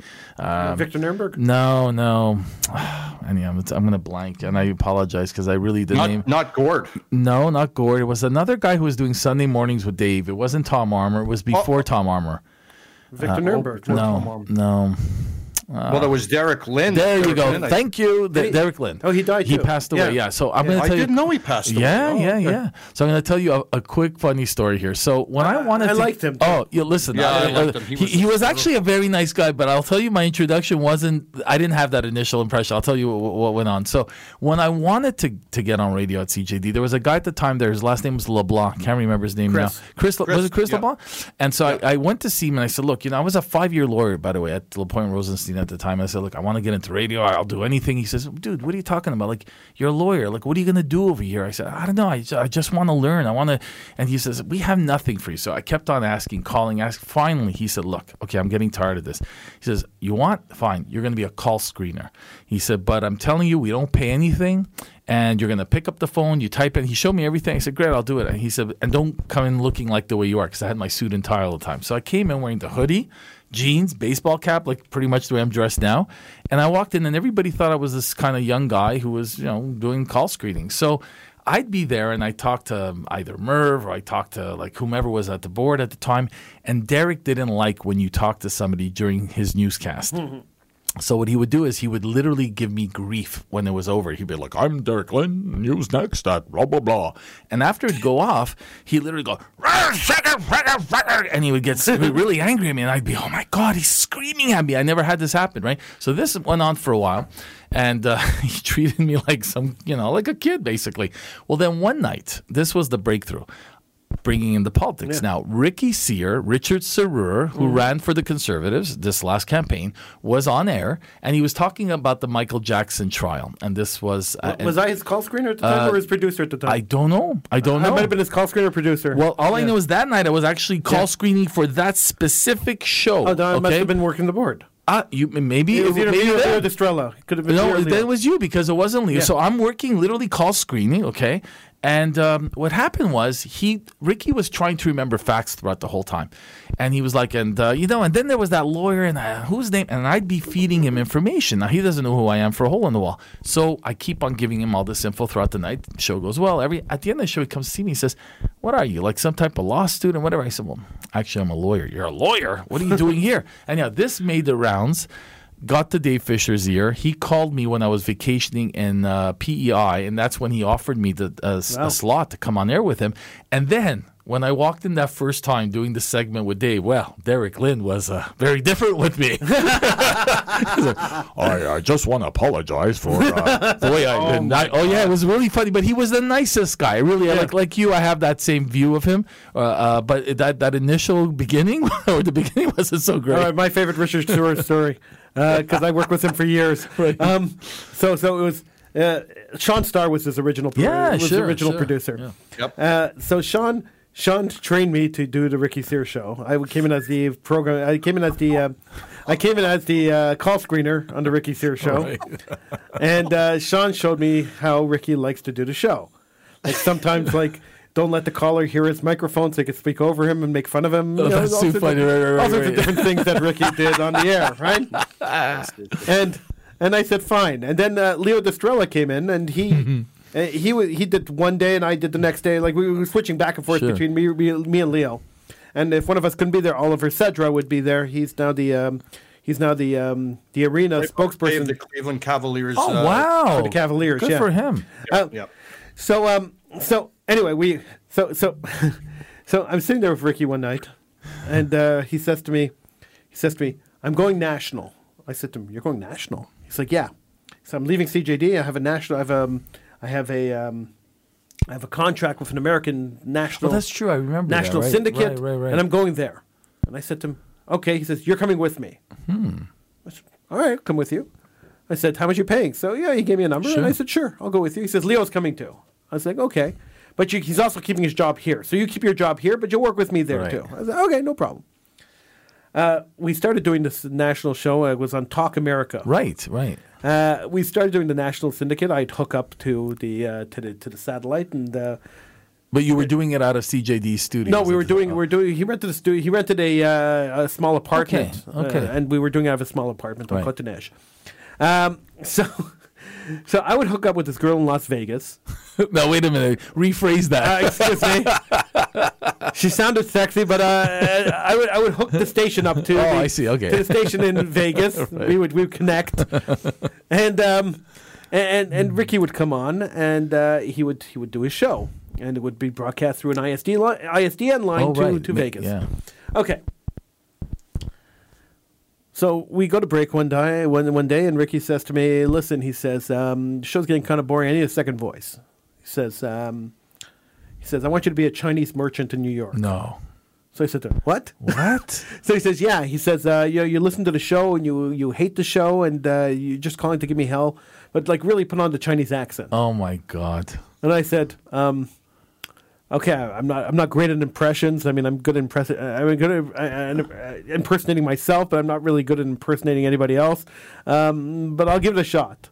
Oh my God. Said, "All right." So first, then he goes to you know I think it was Hung in Hung in uh, in, in in New York because I mean that's Ricky, right? Yeah, yeah, Hung yeah. in New York, and, and I would come on, I would give him like I'd give him hell. Right, right. But it was a Chinese accent. I play you in my store, but I hate you, and you're, you know, and and my customers come in, they hear your voice, it's grating, they leave, and you know, on Oh my and on and on, right? And, and I would, I'd rant for like Sure. for like five minutes. was it getting the lines going? Yeah, up? the lines oh, would sure, go, the lines would the lines would line up, right? and he would hang up on me. He'd say, "I'll go to hell," and he'd Yeah, hang right, up on right, me. All right, so um, so uh, then we start creating more characters. Oh, jeez. So, so it wasn't the Chinese guy; it was the Mexican guy. It was this guy, Italian guy, Italian this guy, it was this guy, that guy. That's too funny. And and half the time, I mean, it was all the same accent because I mean, I, I'm just not good at this, right? and then the days that Leo was uh, working the show and I wasn't working the show, he would make me call in. Oh and I'm my like, god, that's too funny. You can only imagine how what's his name, um, Howard uh, Stern does well, it, how, yeah. or even Tasso when he was working with uh, but Paul Zakaib. But know? he was doing all. he did all those. He was doing all the voices himself. I know, incredible. Yeah, but but here I was like, you know, I was. I, I was like imper- doing all these impersonations, but they were terrible, and they all sounded the same. and uh, yeah, what we do fun. for radio now, it's uh, those were. I mean, it's You, know- can't do that today on radio today. You can't do stuff uh, like well, that. you know, and you certainly can't. Um, you know what I love about this format, uh, which is cool. I mean, you can riff, you can say what's on your mind, and you don't have to worry about the commercial. And we don't even worry about the time because we've been on for like almost an hour and a half. it's incredible, Yeah, you know, and so and, uh, and it's conversation, right? And I mean, you know, uh, you know, satellite radio has some of those kind of, um, if you want to call it, uh, ability to, to uh, you know, more of that kind of openness. Uh, terrestrial radio, if you will, has a lot of limitations. You can't say certain things because of certain rules that are in place. Uh, mostly, mostly because you don't want to piss off advertisers. Yeah, I mean, That's- look, that's really what it comes down to. I'll never forget with Dave one time when I would do like when I would do my segment on the law of our land, which I still do with Ken. Uh, when I would do it, I would use sometimes an example, like a store or whatever. And one time I used Walmart as an example, and Dave was always funny. Dave was a consummate, still is. I mean, he's a consummate professional. Yeah. Right? He would never ever say something on the air to make me feel bad. But when the segment was over, I'll never forget. And I was in studio, and he was like, "A great bit. Do you know? Very good bit." Don't use Walmart next time. They don't give any money to this station. great. Like I mean, Yeah. and, and it made me realize that okay, like that, you know, the business of radio, right? Like Right. knowing okay who your advertisers are. How do you incorporate maybe some of their stories into your fact pattern or into your your bit or your anecdote, so you could kind of cross sell, right? I mean, there, there were things that you you learn, right? You would never know this if you're just listening to radio and saying, well, why are they always mentioning that that advertiser? Well, it's because they're an advertiser. They're you know? paying for it, yeah. They're paying for it. Yeah. So I um, uh, I, I, I, I produced uh, Dave Fisher show a few times. I, I didn't really work like a lot with him. I worked Yeah. mostly with Jack Finnegan. yeah. Um, but but yeah, he was he was really a, Oh, he was- he was like a professional beyond professional. and generous with his time. Yeah. I mean, you know, he uh, as Ken is too. I mean, he he literally would. I mean, you know, he would let. I'll never forget one time he didn't show up to the station. It was a snowy morning. I actually made it to the station five minutes to six. Wow. And he did not. And that is completely like out of form and out of character for Dave. We actually got worried. Mike Babbins was already there. Uh, Tom Armour was there. So I said, What do we do? He says, Well, if it's at six o'clock, he doesn't come on. You're going on with Tom. I said, so, so for about five, six, seven minutes, me and Tom, off the top of the hour, we're just talking. And uh, it was the coolest thing. And then here came Dave running like a crazy man into the studio. So it was fun. yeah. And Tom is the consummate professional. I mean, Oh, man, you tell Tom he. you're going on and you're going to talk, and Tom was just able to go on and yeah, talk. Yeah, yeah, Tom was just an, a, again a nice, decent. And by the way, a real journalist. You know, like this guy worked his stories. He he was a big believer in making sure the story was accurate. Didn't bring a lot of bias. I'm sure he had his views politically, you know, but he never let that show in anything he talked about. So You know, the, the biggest piece of advice Tom Armour ever gave me, I was working in the newsroom uh, very briefly. Because Gordy Sinclair never let me work in the newsroom, but when Derek Conlon took over, right, uh, right. Derek Derek let me work in the newsroom a little bit yeah. uh, until Mike Ben Dixon. Then then all We just won't talk apart. about Yeah. Mike Ben Dixon. Then all just then all just kind of fell apart. But right, Sheldon? yeah, where is Sheldon? I think I think we lost him. I don't know where he is. Sheldon, you still there? Yeah, I, think, I had a sense there that he may have been gone. I think Sheldon disappeared. I think Sheldon went for a bathroom break. Sheldon. oh, Sheldon. So anyway, the um, I, th- I think I think Sheldon's connection computer probably just froze. Uh, that's that's my that's that's what I think happened. well, you know, it's it's live radio, right? That's Yeah, what happens. So Sheldon's gone. Yeah. But that's okay. Um, so um, You were And- saying about uh, Yeah. Derek Conlon. yeah. So Derek Conlon gave me a give me give me a break in the uh, in the newsroom, and I went and uh, the first thing he sent me to do was he said, "Howie, there's been a murder." I said, "Okay." he says, "In Dollard, uh, father killed his wife and kids." Oh my God! And then he lived in the house for two weeks with the bodies. He says, Wow, he says, so the police are on scene right now. I need you to go down there and I need you to cover this. that's crazy. And I said, uh, you sure you want to send me? I mean, it sounds like a really big story, right? You sure you want to send me? And he's like, um, you know, on a second thought, let me send Shuyee Lee. And he sent Shuyee Lee. I said, Right. okay, good. So I, I'm still there. And he says to me, there's a fire at the airport. Go to the airport. I said, okay. That fire I can do. Fire at the airport, I'll cover. I mean, I hadn't covered anything for CJAD. It was my first story, right? And I was like, I was like, yeah, murder. I mean, maybe, maybe like, like Murder in a house with bodies. Yeah. Yeah, I'll go with yeah, fire. gi- give me the fire at the airport. anyway, I drive, I drive down to the airport, and um, and uh, and you know, you come to the airport, you're driving down that hill. oh yeah, you sure, pass the right. hotel Yeah, and you come yeah, into the yeah. airport and you're driving down that hill. And as I'm coming down the hill, I look in my rearview mirror and like 2,000 people come off the sides and they block the road behind me. Hmm. And I'm like, huh, curious, right? And I keep driving. I drove. I park the car, and I come out of the car park and I take a look, and there's thousands of people milling around, right? And like in the middle of the street and all over the place. I'm like, what's going on? So I walk up to the first guy and I say, what's happening? And he said, "Oh, you don't know?" I was like, "No." He says, uh, "All the um, all the airport workers are on strike. The union just called a strike, uh, immediate strike, and we're all on strike." That's a story right there. He says, "And uh, yeah, we're not letting anybody in or out of the airport. We're, we're holding the airport hostage." Wow, cool. I called the newsroom and I Yeah. say, um, "Yeah, I just got here to cover the fire, but I have um, I have another story for Something you. Something else is burning. I have another story for you." right. And um, I'm the only reporter at the airport. There's nobody else here. Wow, that's cool. And they're like, um, okay. Uh, Jason Mayoff was, uh, Yeah. no, it wasn't Jason Mayoff. It was um, the one who went to Toronto. What's his name? Uh, bu- bu- bu- bu- the tall guy. That limits it. Tall guy, deep voice. I don't remember his name. Anyway, uh, he um, he was the news anchor, and he didn't like me. Ooh. Uh, he didn't like me because I wasn't a journalist in his point of view. I was an Mm, operator, Right, not a journalist, right. even though I had a journalism degree. That didn't matter. so that didn't matter at all, right? So, um, so I, I, I, call him up and I say, listen, uh, I have, um, I'm the only guy here. I'm here. and His name was Dave, I think, David something. Uh, I, I, I'm David McKee. Okay. Yeah. Uh, so I said, I, I'm the only guy here, and uh, I have the story. I'm standing here with the president of the union, and um, and uh, you know, what do you want me to do? Right? Do you want me to cover this, or do you want me to just forget about it? I go find a fire. Right? He's like, no, I think you should cover this. But Yeah, we're gonna, sure. I, I said, okay. So I, I got an interview with the president of the union, That's pretty cool. and then um, he, he liked me. The president of the union really liked me. Uh, you know, just He liked me. He yeah, he really, really liked me. And so, um, so the president of the union went and he uh, he says to me, "Listen," he says, he says, "You're just breaking into this, right? You you have you've, you haven't done any reporting before." Right. He says, "I don't know your name." He said, "I would know your name if you were Sure. doing a report." I said, "Yeah." He says, "All right." He says, "I'm going to give you a heads up before we do anything." So we're going to storm. He says, "In about 20 minutes, we're going to storm the um, the terminal." He says, "We're going to empty all the passengers out of the terminal. So we're going to go into the terminal. We're going to occupy the terminal." So that's gonna happen in 20 minutes. So he says, go position yourself over there. he says, so when this happens, you'll have all the noise behind you. So when you call the station and say, uh, you know, this is happening, and say this is happening in 20 minutes, you'll be standing in the right place to have the right, background noise. Great din in the background. Yeah. So, so you have the right background Yeah. noise so that uh, so that you know it sounds like you're right in the middle of the action, Sure. right? He says, "So I'll show you exactly where to stand, and this is the route we're going to take to get in there." And you know, right? Wow. and he placed me. Now, now, of course, he was doing this for his own purposes, Sure, of course. sure, I mean, right? But this really helped me. Um, no, twelve o'clock news. I was I was the lead story in the twelve o'clock news um, live. That must there. have been. That was that like your first time? That was my ever? first Really? time. First, first uh, time. eh? First, first time uh, reporting for CG. Were you um because I you remember like you would bring your you had your tape recorder and then did you have to play that on the air like that- Oh no, everything was. I, I did everything live. Okay, okay.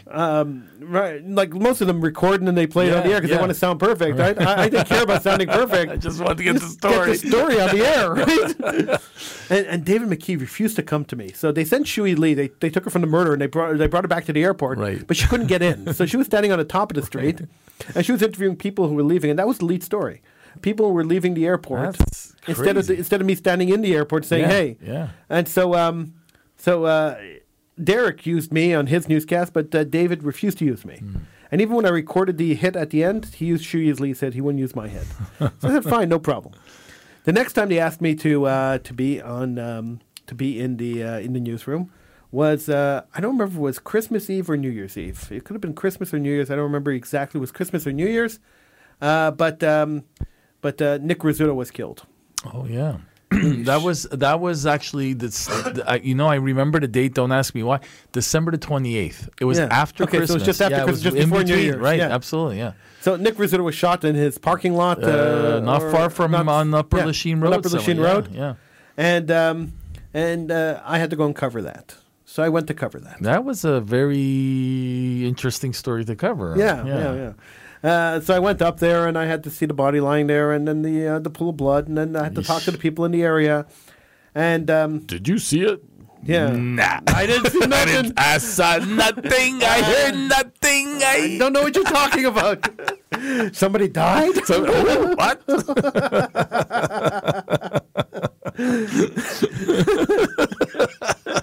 I know it's sad, but it's so true. So true.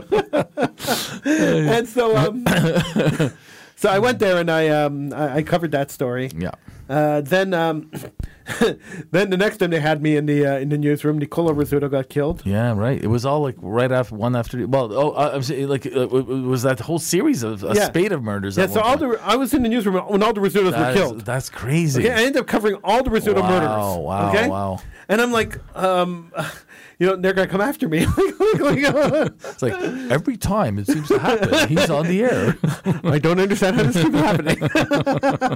That's crazy. yeah, so um, and they didn't hire me because H- How is that? Well, you know, 'Cause they didn't, yeah. I mean, radio, right? I mean, but but you know, when something like that, when you're going to cover, uh, I mean, this this has always been my secret dream, you know, to to Yeah. kind of be somewhere like you were with the airport, Right. Have a big story and then just, pick up my cell phone, lap, yeah. right? And then you just call up. You know, it's always been like this kind of fantasy of mine. But um, when you when you went to cover the like you know the Rizzuto shooting, Yeah. the first one, I mean.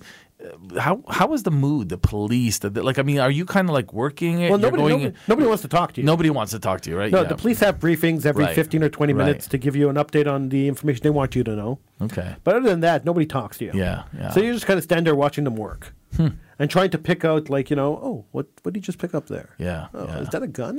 yeah, because they keep you far away too. I Sure, mean, they don't they don't let you anywhere no, near no, the scene. sure. So so you're kind of watching.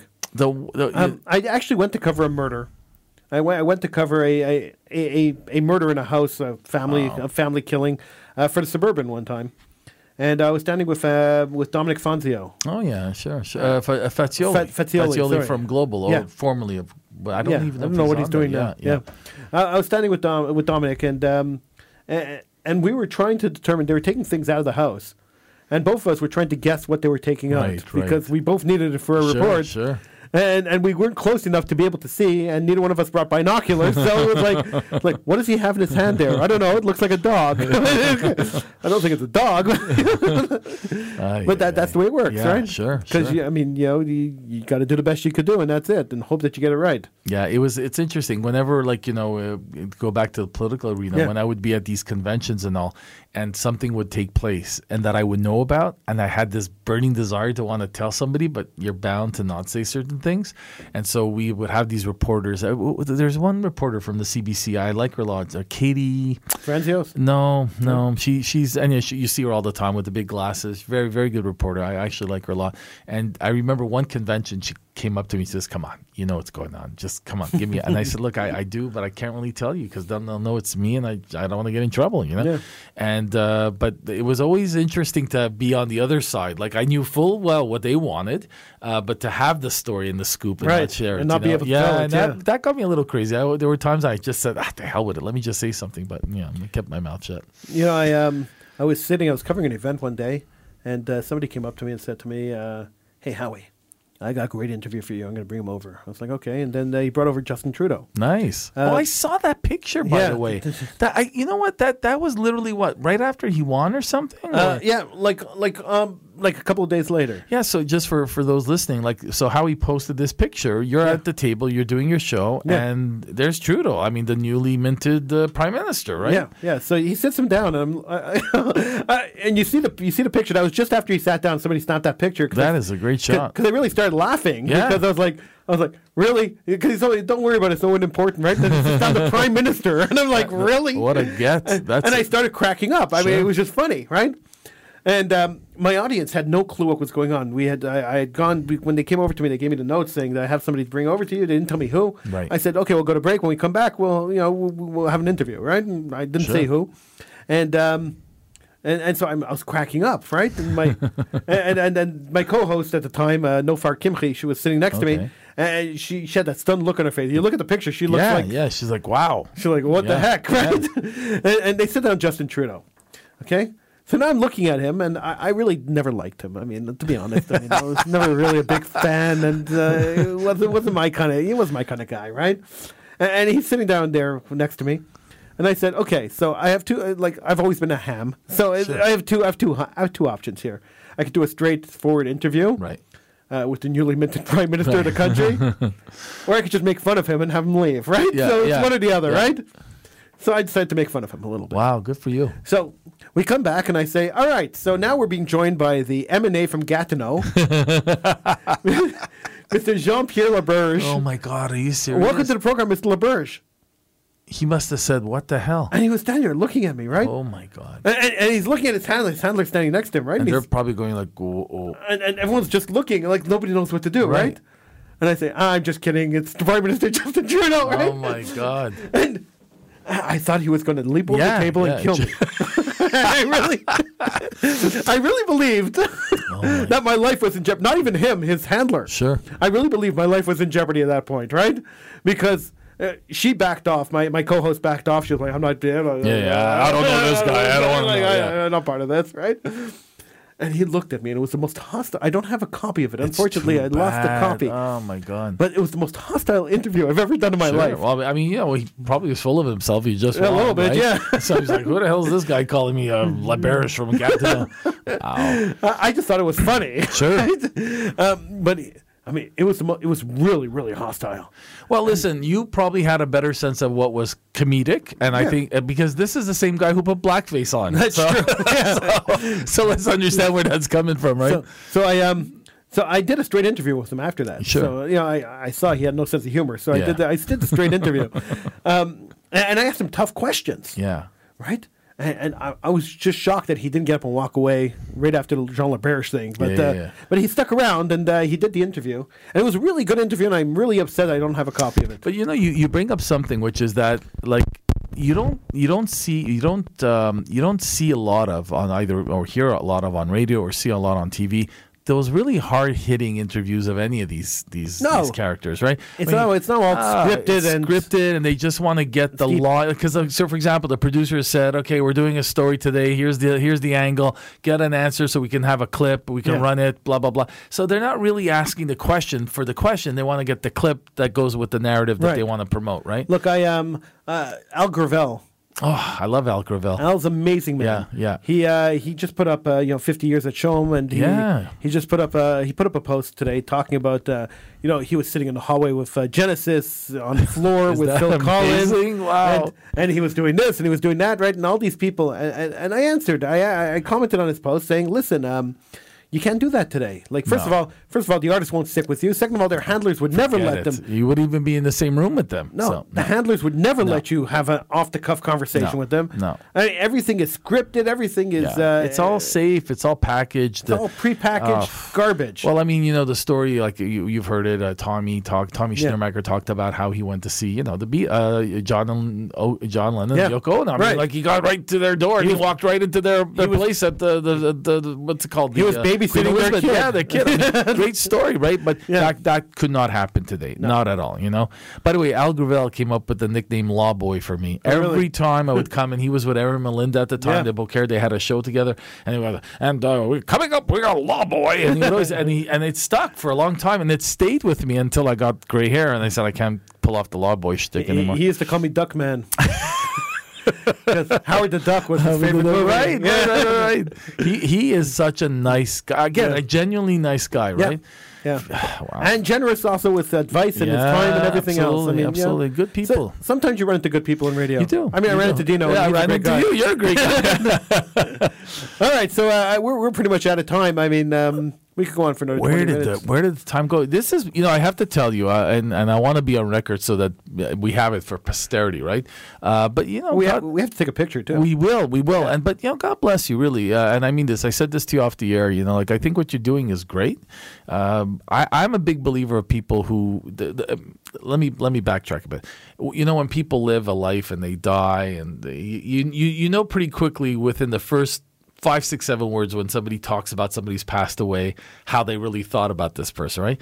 And I'm I'm convinced that when people say, "Oh, that guy was he was just a kind person," he was the night. That's the best legacy you can you can live, right? Yeah.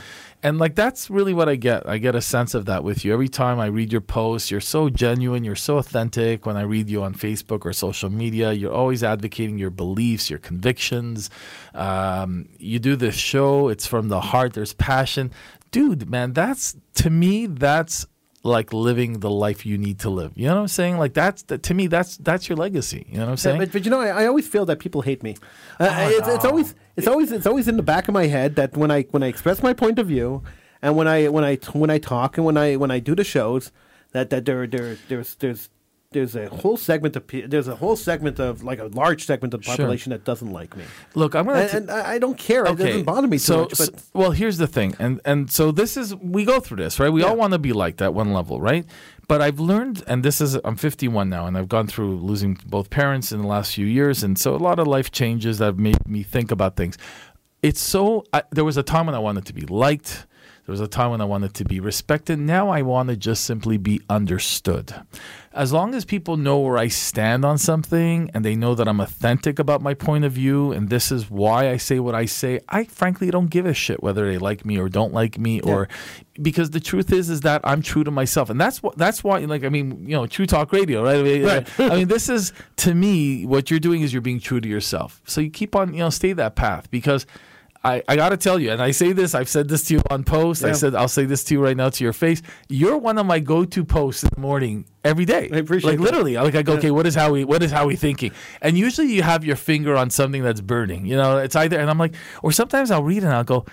I don't know why Howie's on that today. Like, and then three hours later, boom! It's like you know, like you're kind of, Close up, yeah, right. So you're kind of seeing it come around the corner. So, so dude, continue doing what you're doing. I really, I mean this. I respect you tremendously. I I think this is that. not really. I, I look. I mean, there are not many people that are authentic that I truly enjoy being around. And when you told me, you said, "Look, come on, we're going to do this thing." We've been talking about doing this for a long time. yeah, right? yeah, and, uh, And- you know, I, I want you to come back. Oh, dude, I would love it. I mean, like, listen, you're great, you know, and then I mean, like to me, this is it's just honest conversation. Conversation, it's just honest feelings, honest stories, and who you are. And dude just continue doing it man. God bless you. Like really because those are the things people will remember. And and frankly that's the legacy right? Yeah, so for you know.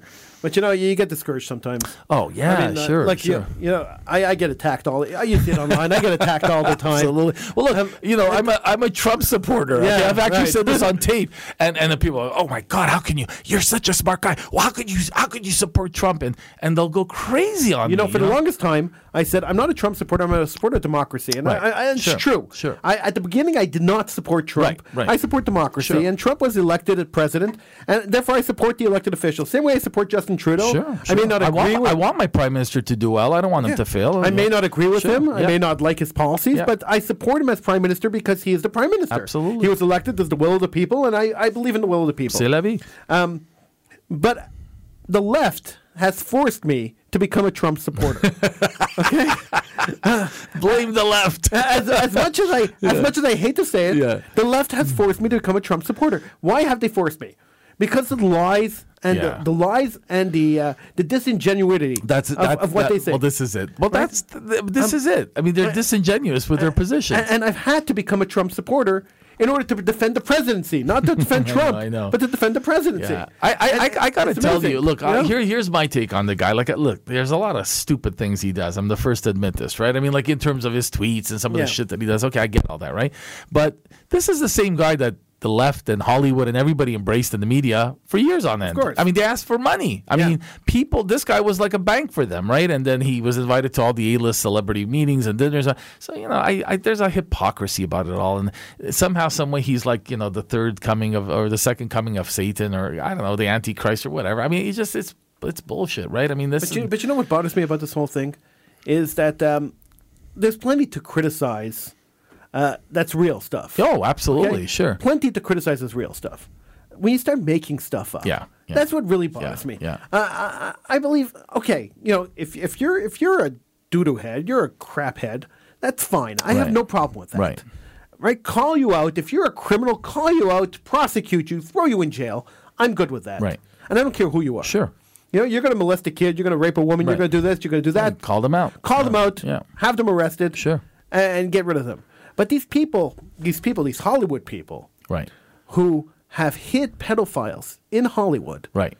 Active pedophiles Sure, sure. that are well known in Hollywood, and they cover for them, and they're still covering for them, and they're and they're and they're calling him a scumbag. Well, look, Come on, Look at the whole Epstein Come story. on. Like, you know, look at Oh, the what Epstein story? It kinda disappeared, didn't it? Well, yeah. Well, it did disappear to some extent. The guy's Well- dead now, so like they've moved on. But look at even though I thought the whole Ronan Farrow story, Yeah. right, where he had to leave NBC to get his story Did, published did at you read Fair. that Variety? Did you read that uh, that The Vanity, Fair, article? Yeah, yeah. No, listen. Not the Ronan Farrow one. The no, one no, that no, was no, last week. absolutely. Yeah, no, I mean about Yeah. NBC. Yeah, did yeah, you read no, that I mean, listen, it's it's damning, right? So, Yeah. so you know, th- th- there there is a selective outrage that takes place on the left, and that's why I kind of stopped listening to it. I mean, look, even this whole impeachment thing, right? It's That's a it's a crock of shit. Like as a lawyer, I'm looking is. at this stuff and I'm saying, okay, you know, whatever, have fun, waste people's time and money.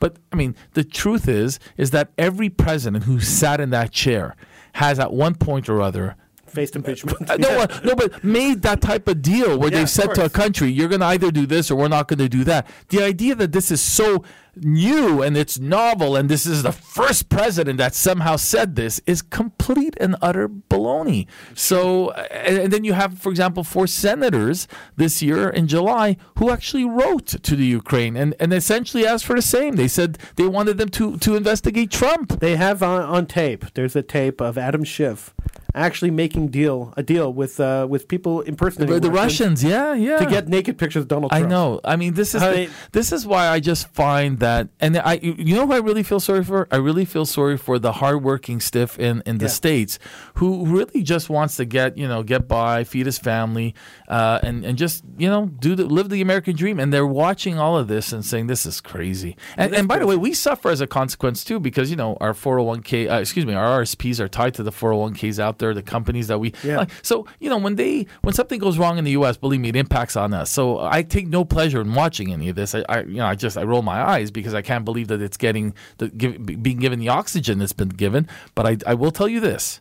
he will win again. He will get reelected. I think and, so. Oh, listen, at this point, I'm almost convinced that the Ameri- Do you see how many people come out to his rallies wherever he Did goes? you see the Texas one? Yeah. Okay. The, now everyone says Texas, Texas. So here's the left, right? The left will tell you in every other every other kind of situation, oh, we have a real shot at winning Texas. And yet when he has a rally where twenty five thousand are inside and twenty five thousand are outside, Yeah.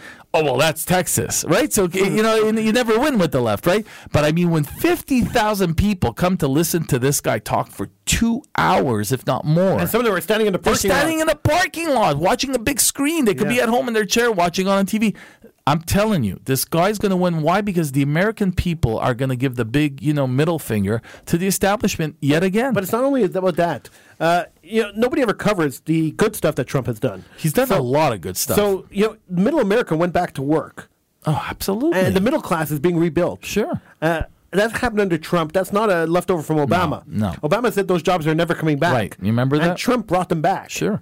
Uh, he reopened the. He forced the car companies to reopen factories. So Michigan is going back to work. Well, just today, for example, with the capture of uh, Baghdadi, Oh, right? okay. gosh, yeah, we so, I- touched that. I mean, Yeah. let's just go. Like two days ago, they were ripping him a new one for Syria, and now somehow he's like, you know, the, a genius for what's taking place. So, look, I, I will say this: I think the story on Baghdadi hasn't been fully exposed. I'm sure I hasn't. think that what Trump, maybe inadvertently or otherwise, may have done in terms of bringing, pulling out the troops in Syria, may have actually dislodged that intel to be disclosed to the Americans so that they could get Baghdadi. Yeah. So you never know, right? Look, Pelosi's upset that he didn't tell her that he was going in. Oh, Yeah, who cares? Who cares? Like, You know, honestly, I, I've I've heard like literally, I've just become so sick of listening to her and Schiff and and look, I think frankly, if you're tired and I'm tired, I think that a lot of Americans are tired too, and that's why I don't think that.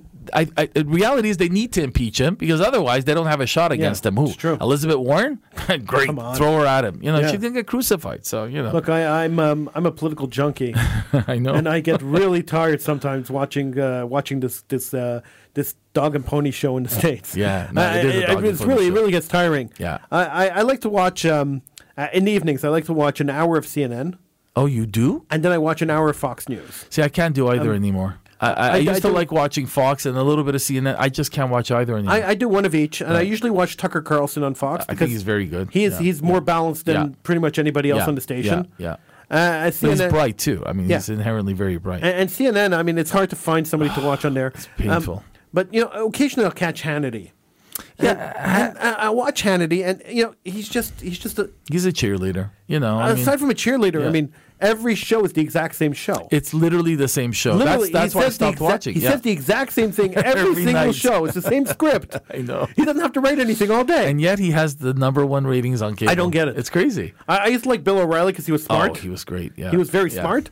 But um, but Hannity, I mean, I watched him. I watched him for a full week because I, I Sure, I, sure. Because oh, I've I, watched Hannity on, on end for many many shows. I just wanted. I just wanted to see if I if my theory was right. Right. And every every show Is the same. It's um it's uh, crooked Hillary and um and, and and the deep state and the um and then he has the cast of characters. Yeah. You know, he brings out the same people. and the same people yeah, come yeah, out and they say the exact same thing Dan every single night of the week. Yeah, absolutely. Yeah. I mean, Dan Bongino's amazing. He's but great, but, but you see, but I, the, here's why I think Trump's going to win again, and I'll tell you why. Because because a Hannity can do a show like that night after night And still be number one. Number one Yeah. suggests to me that people really are are captured by this, right? And they're just enthralled, and so it's their way, it's their cathartic way to say, "I will support this president indirectly by watching your show." I mean, you know, My, my theory on Trump has always been he's running the presidency like he ran his game shows, Absolutely. like he ran his reality Yeah, shows. yeah, sure. Uh, and you know when he wants to do something really important, he sh- he, he has a shiny ball in his hand.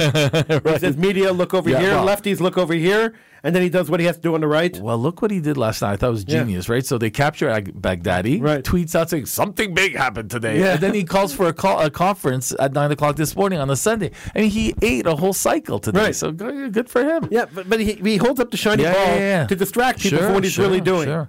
He's in. Listen, I'll tell you this, and He's not and he's stupid. He's not stupid by any stretch of the imagination. And, here's the thing: the left would would be wise to actually stop thinking that this guy's an idiot, and not that all of his followers are idiots, and actually pay attention and look how he uses the shiny ball, Yeah. because maybe they could you know, f- fake him out on, on one of his Or moves. maybe they could learn something. They could learn something. Well, You know, wouldn't that- be novel? that no. that is that is uh, that is generally what people don't do. no, no, They don't no. look at their opposition and learn. No, no, no. Listen, they're going to repeat the same mistake. I guarantee you, they're going to go. Listen, I'm hoping they're going to go with Elizabeth Warren. I mean, this is my dream. I'm like, please, please put this liberal senator from Massachusetts who has no plan on anything, who says she has a plan for everything. She has no plan for Yeah. anything. Let her run. I'd love to see this happen. Have you seen that compilation of clips where they ask her if taxes are going to go up and she, keeps avoiding the, avoiding the problem? She talks about how costs will go Yeah. down. She never wants to talk about. With I mean, taxes. it's incredible. It's amazing. Yeah, yeah. And she's the front runner. Yeah, well, well, listen. I mean, like, what's left? If it's not Joe and it's not her, who's there? Bernie. Bernie barely. I mean, he has a stent right now. He's afraid Yeah. to like miss a miss a rally or a meal. You know, so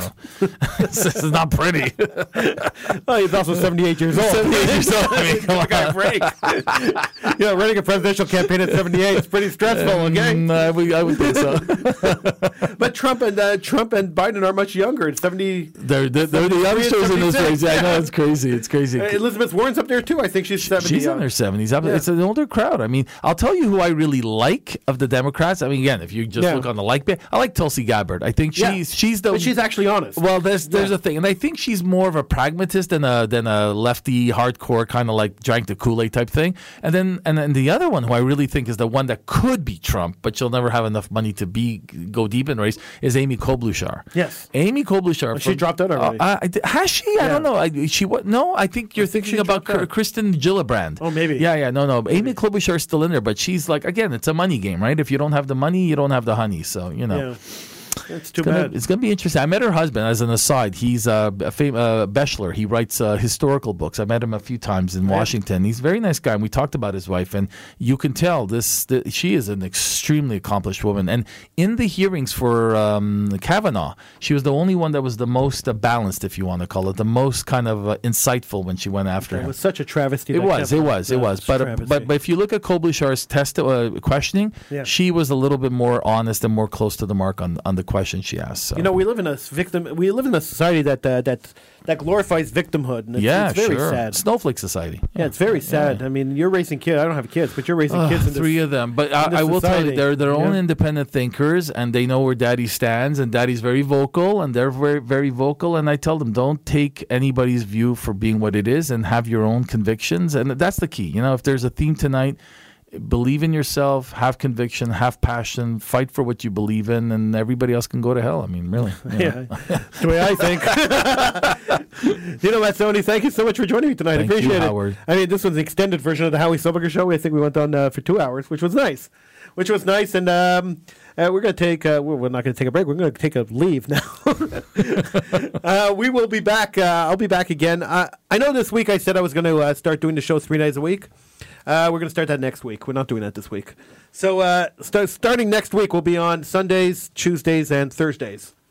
Uh, that's that's going to start next week, not this week. So uh, this week we're just going to be on tonight. Uh, I thank you all for listening, and I wish you a great week. We'll see you again. Uh, we'll see you again next week, right here on the Howie Silbiger Show on the True Talk Radio Network.